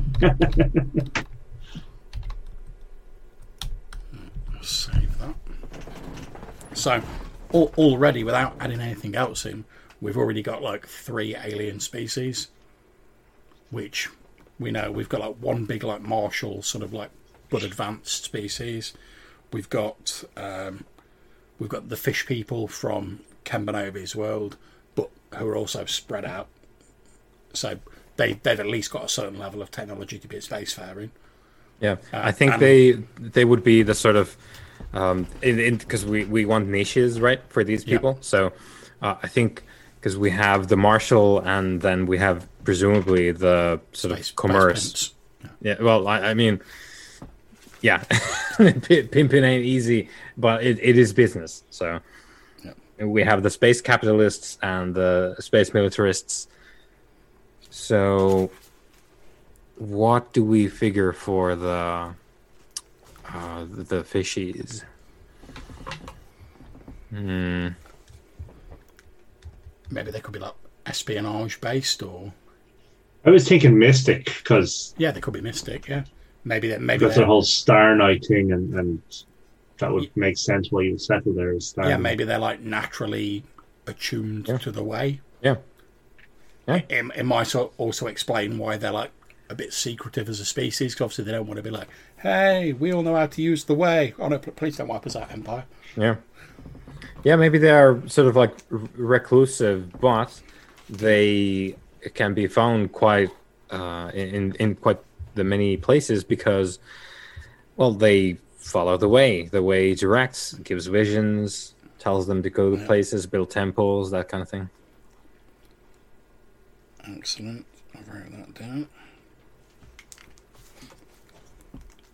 And obviously, I'll drop in like a handful of like other random alien species as well. Although, what I'll probably do is I'll tell you what, I'll do it now while we're now. I'm probably just going to roll like a D6 and go like, that's how many extra alien species there are. Because I don't want to go like too mental with it. Is one of them going to be Yabnabs?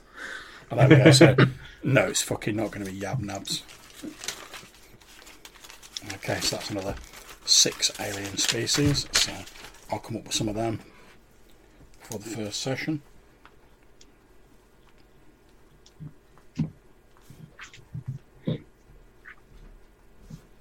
Do we think there'd be kind of corporations as factions as well, or would it just be kind of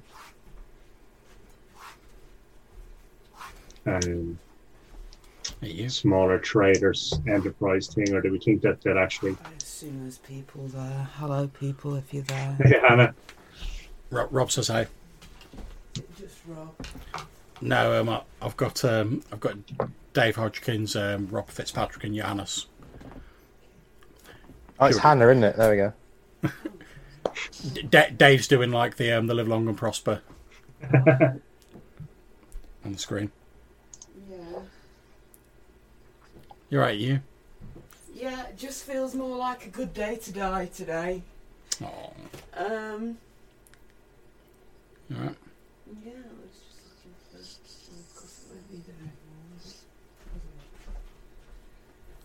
I love you. I love you.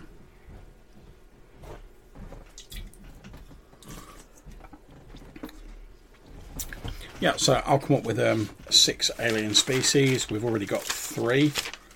So gives us a grand total of 9 sort of common species for this sector, as well as humans, obviously. So I think that's probably plenty to be going on with.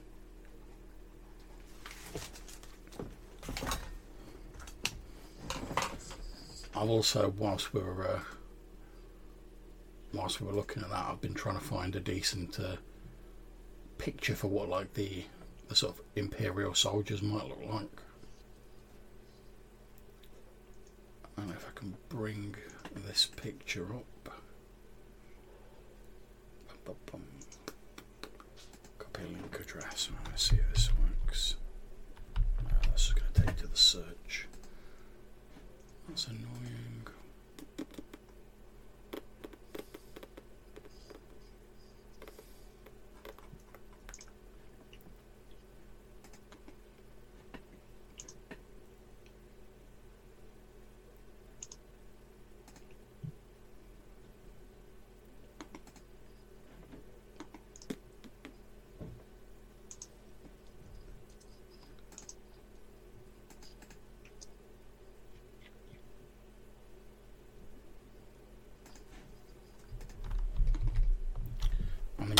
Something like this.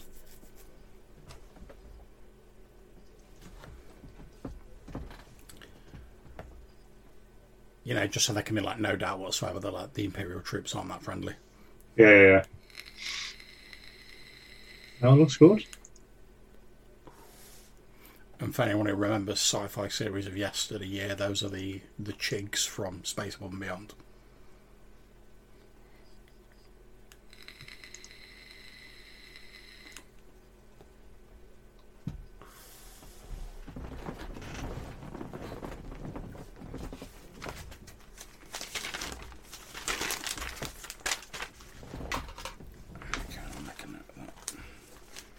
Tell you what, John, we could use some Brun and G.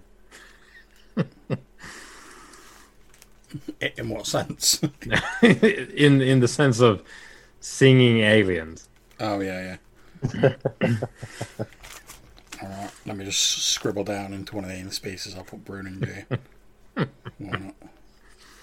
A warrior species that lives, I guess, for the story, really. To make, yeah, they live to create like a grand saga.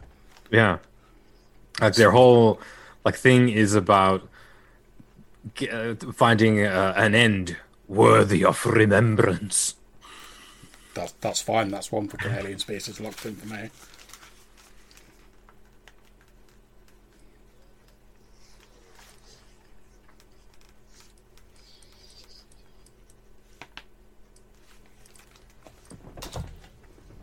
And obviously, yeah, if anyone...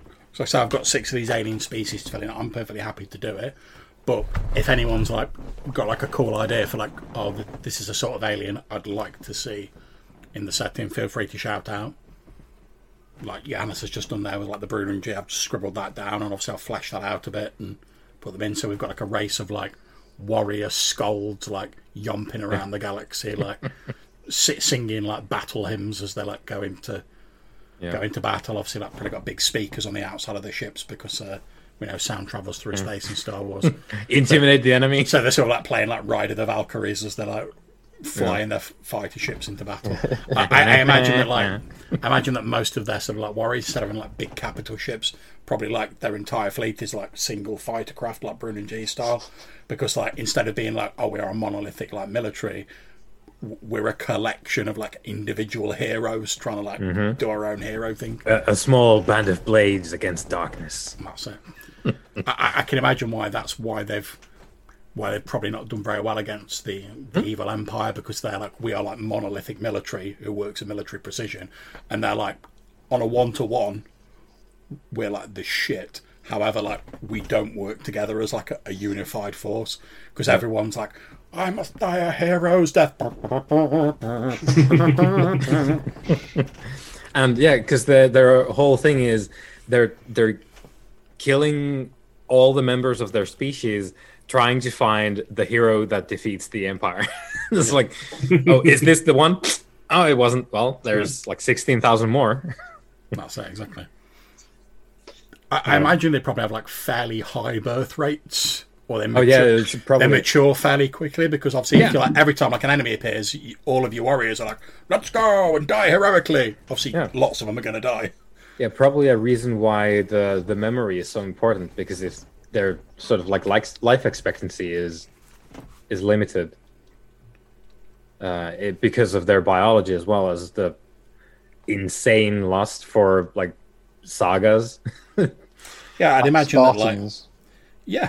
I'd imagine that like their sort of history is mainly sort of like an oral history. Yeah. You know, so instead of like, oh, we've got a database with all like historical events, they're probably like, oh, you know, we've got like ancient hologrammatic records of like ancient like members of the species, like telling the heroic sagas and whatever. Space bards. Hell yeah. I can rock with that. That's grand. But yeah, like I say, has anyone got any suggestions for like, I have sort of aliens you'd like to see? One, you know, the Reavers in Serenity, that kind of you know, basically got lost on the void of space and just, you know, basically mad. I've gone mad. You're like mad space barbarians, like berserkers. Yes, exactly. Yeah.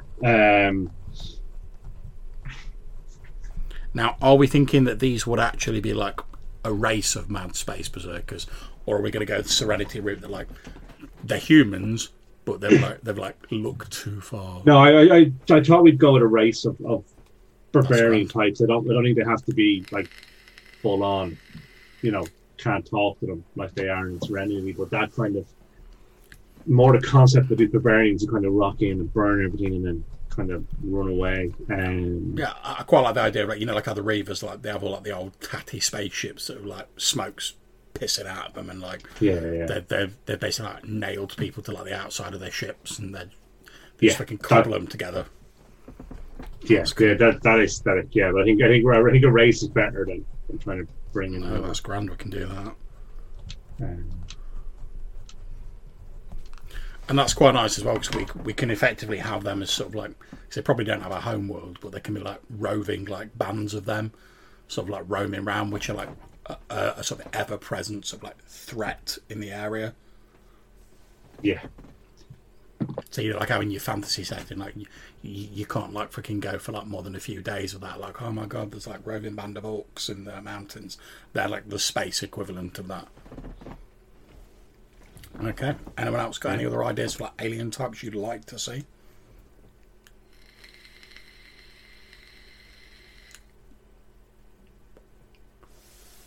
If you haven't, that's fine. I can easily fill it in. Yeah, again, without wanting to hog it all, something kind of cute as well.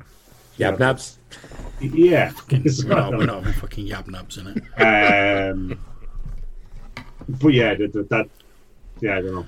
So they're sort of like cute, sort of like furry, like alien sort of deal. Not even necessarily furry, and maybe cute is the wrong word, but kind of real peaceful. Okay, cute, sort of like peaceful. Something like the Jawas.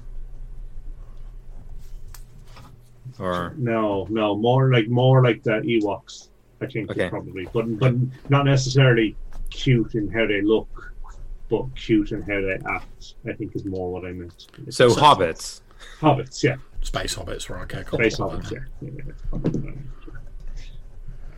Nobbits. Why am I? Why am I seeing that? Like, probably there's tribes of them like enslaved by like the Hutt analogues. And they're like, yes, work in our evil tobacco factories. Make your halfling leaf, and we will sell it.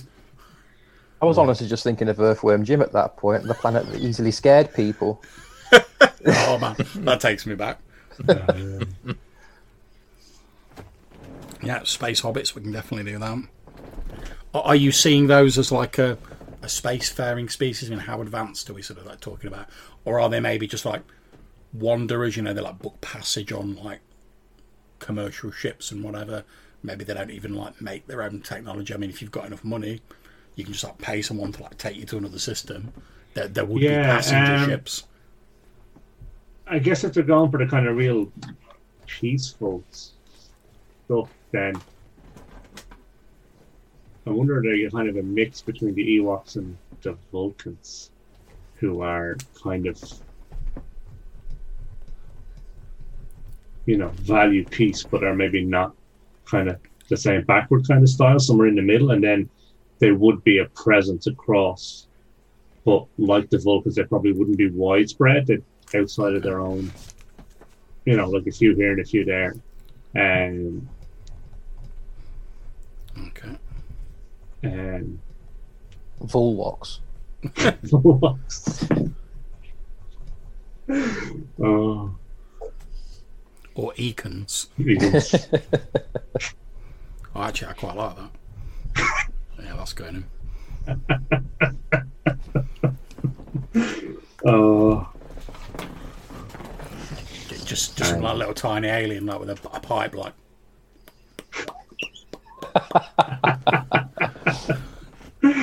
Oh. I'm waiting till like, well, we get to the first session, and Kelly's like, the fuck is this? They'll be like, look, that was four of us. We were all quite tired. Yeah, it was Friday night. We were all just throwing ideas in. We were like ripping off every sci-fi thing and fantasy thing we could think of.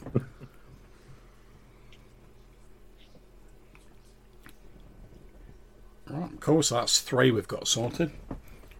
If you want to do a bit of a sidestep from Star Wars stuff, we could have like a parasite race, or like a, I guess if you, that's the bad way to say it, but maybe you want to put the positive spin on it and have it be a symbiote thing. Okay. So you might have a kind of like the classic is the worm thing. So you have like a worm creature that can have a host. Now, the way we want to spin it is, like depending on how we want to flavor that sort of thing, is either the symbiosis, which it might even be the like this species like takes every other alien or like species in the galaxy, just like do you want to, like, we have our young here, so if you want to be a carrier, we can put our young into you. It gestates in your body, doesn't hurt you. It like feeds off of your own energy, and it grows along with you. And then like whatever attributes we want to put on them, they would be more positive. Whereas the parasite thing would be obviously the evil shit. Like the Stargate series. Yeah, if it would go out. Deep Space Nine as well as one, isn't it? There's the what are they fucking called? The Trill. Trill in Star Trek. And even in like B5, there's an episode where there's some like weird like parasite race they're sort of they think they're parasites, but actually it turns out they're like, they put these symbiotic creatures on people that like join to them, and they're just creatures designed to like collect all the knowledge they can from everything they see and experience, and they end up having to like once it's attached, if you remove it, it kills the person because they're so thoroughly joined. But because they're like, oh no, you're being controlled by aliens, like of course you'll tell us that they're great. One of them like deliberately like removes itself from a person, which kills it and the person. Just so like with his like dying breath, he can be like, oh no, like it's all true, like they are good.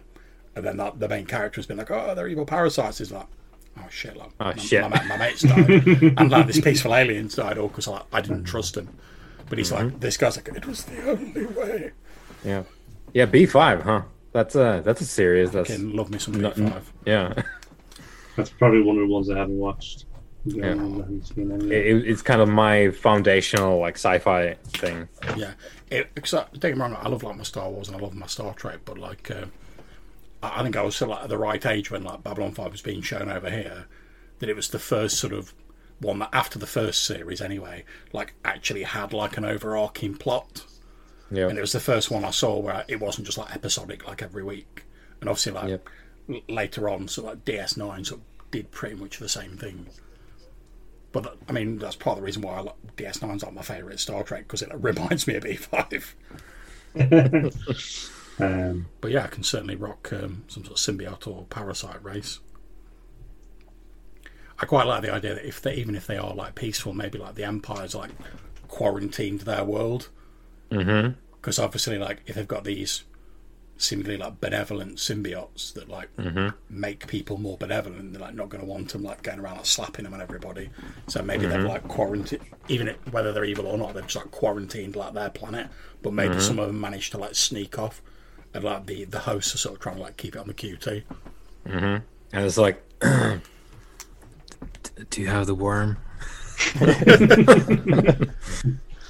All I know about it was one night I was drinking this bottle of tequila, and the next thing I knew have you seen Killjoys? Have you? I've seen a bit of it. I've not seen a lot of it. I've seen most of it, not all of it. They have a cool concept of the not away as monks, and since you're calling like the force the way, that it might be this idea that there is kind of monks of a sort who kind of follow it, but who are not like Star Knights. So are we thinking that like this will be like a race who did this, rather than like it'd be like a society? Sorry, more of a society, I think. No, that's fine. There's no problems with that. So, if it's something you're interested in, I'll jot it down. So it was more of a throwing it out there. I don't. Yeah, no, it's all good, man. Like I say, that part of the reason for having this like session zero is like, if you guys are interested in a certain thing, why would I not put it in the game? Because I know you're interested in it. So where are you using monks? I can definitely do something with that. And obviously they're not player characters, so like I can easily just sort of like, oh, each of them's got like one way power they can use or something like that. It's not difficult to do. And likewise, if we do the sort of symbiotes and the parasites, it's easy enough to go like, oh, the fucking symbiotes like one of these like treasure items. So like if one of you guys got one of these symbiotes in you, it'd be like a treasure item that would give you certain abilities that would get added to your sheet. Cool. Almost a bit like to use like an OC example, like the intelligent sword you've got in Old School Essentials. It's effectively just an intelligent magical item with its own, like, shit goals. I'm gonna have a paladin in my brain now. Parasite paladin. My favourite bit of OC was when you were like, "Oh yeah, I think this sword can like read people's minds. So if we go to that fortress and like the guy who runs it turns out to be a knobhead, I don't think it's going to go down well because this sword's all about questing and killing evildoers. So like I think it might not go well for us because it can talk through my mouth." Yeah, but on the flip side, we do want to take over the fort. So yeah, I remember. Alternatively, we could just visit the fort, kill the guy in charge, and take it over. Yeah, I specifically said we shank him and we toss him in the lake, so that we can just go up. He's gone. We're going to help run the place now. But what you need is someone with a powerful magic item to rule this. Oh! Behold my just sword arm. I pull it from a stone. I'm definitely the king of this new land. Mm-hmm. And that's it. Look, I've recovered the fabled sun sword. Yeah, it's always sunny in Valconan. That's it. That's the problem. Right. Well, I think we're about sorted, guys, then. I've got a couple more alien species to come up with. But I think other than that, we're pretty much good. So, obviously, between now and the first session, which won't be next Friday, it'll be the Friday after, I think. Let me just check the dates. Blah, blah, blah, blah, blah. 13th? 13th, yeah, that's absolutely fine. Because, obviously, I'm not going to be... We'll have the first session, but we won't have a second session because that'll be the 27th, which is my birthday. So I'm not going to be running a session then. But yeah, we'll do the first session on the 13th. I'll put up a Facebook event and whatever. Dave, if you can get a character sorted out for Cal in the meantime, and just post it to me on Facebook. Yep. If you need any help, just give me a shout. That's not a problem. Will do, man. I'll sort out all the equipment and various other bits and pieces between now and the first session, and I'll get like these notes written up and stuff like that. So yeah, I mean, that's pretty much it, guys. So I think we can call a close to proceedings for this evening, unless anyone's got anything else they want to discuss. No, I think that's fine. Thank you. Okay, excellent. Well, thank you very much for all jumping on for the session zero, guys. I'm very much looking forward to running the game. After I close this, I'll get the Facebook event set up and invite you all to it. So again, thank you very much, guys. I look forward to the first session, and I'll have a good weekend, and I'll speak to you all soon. Take care, guys. Take care. Bye. Bye.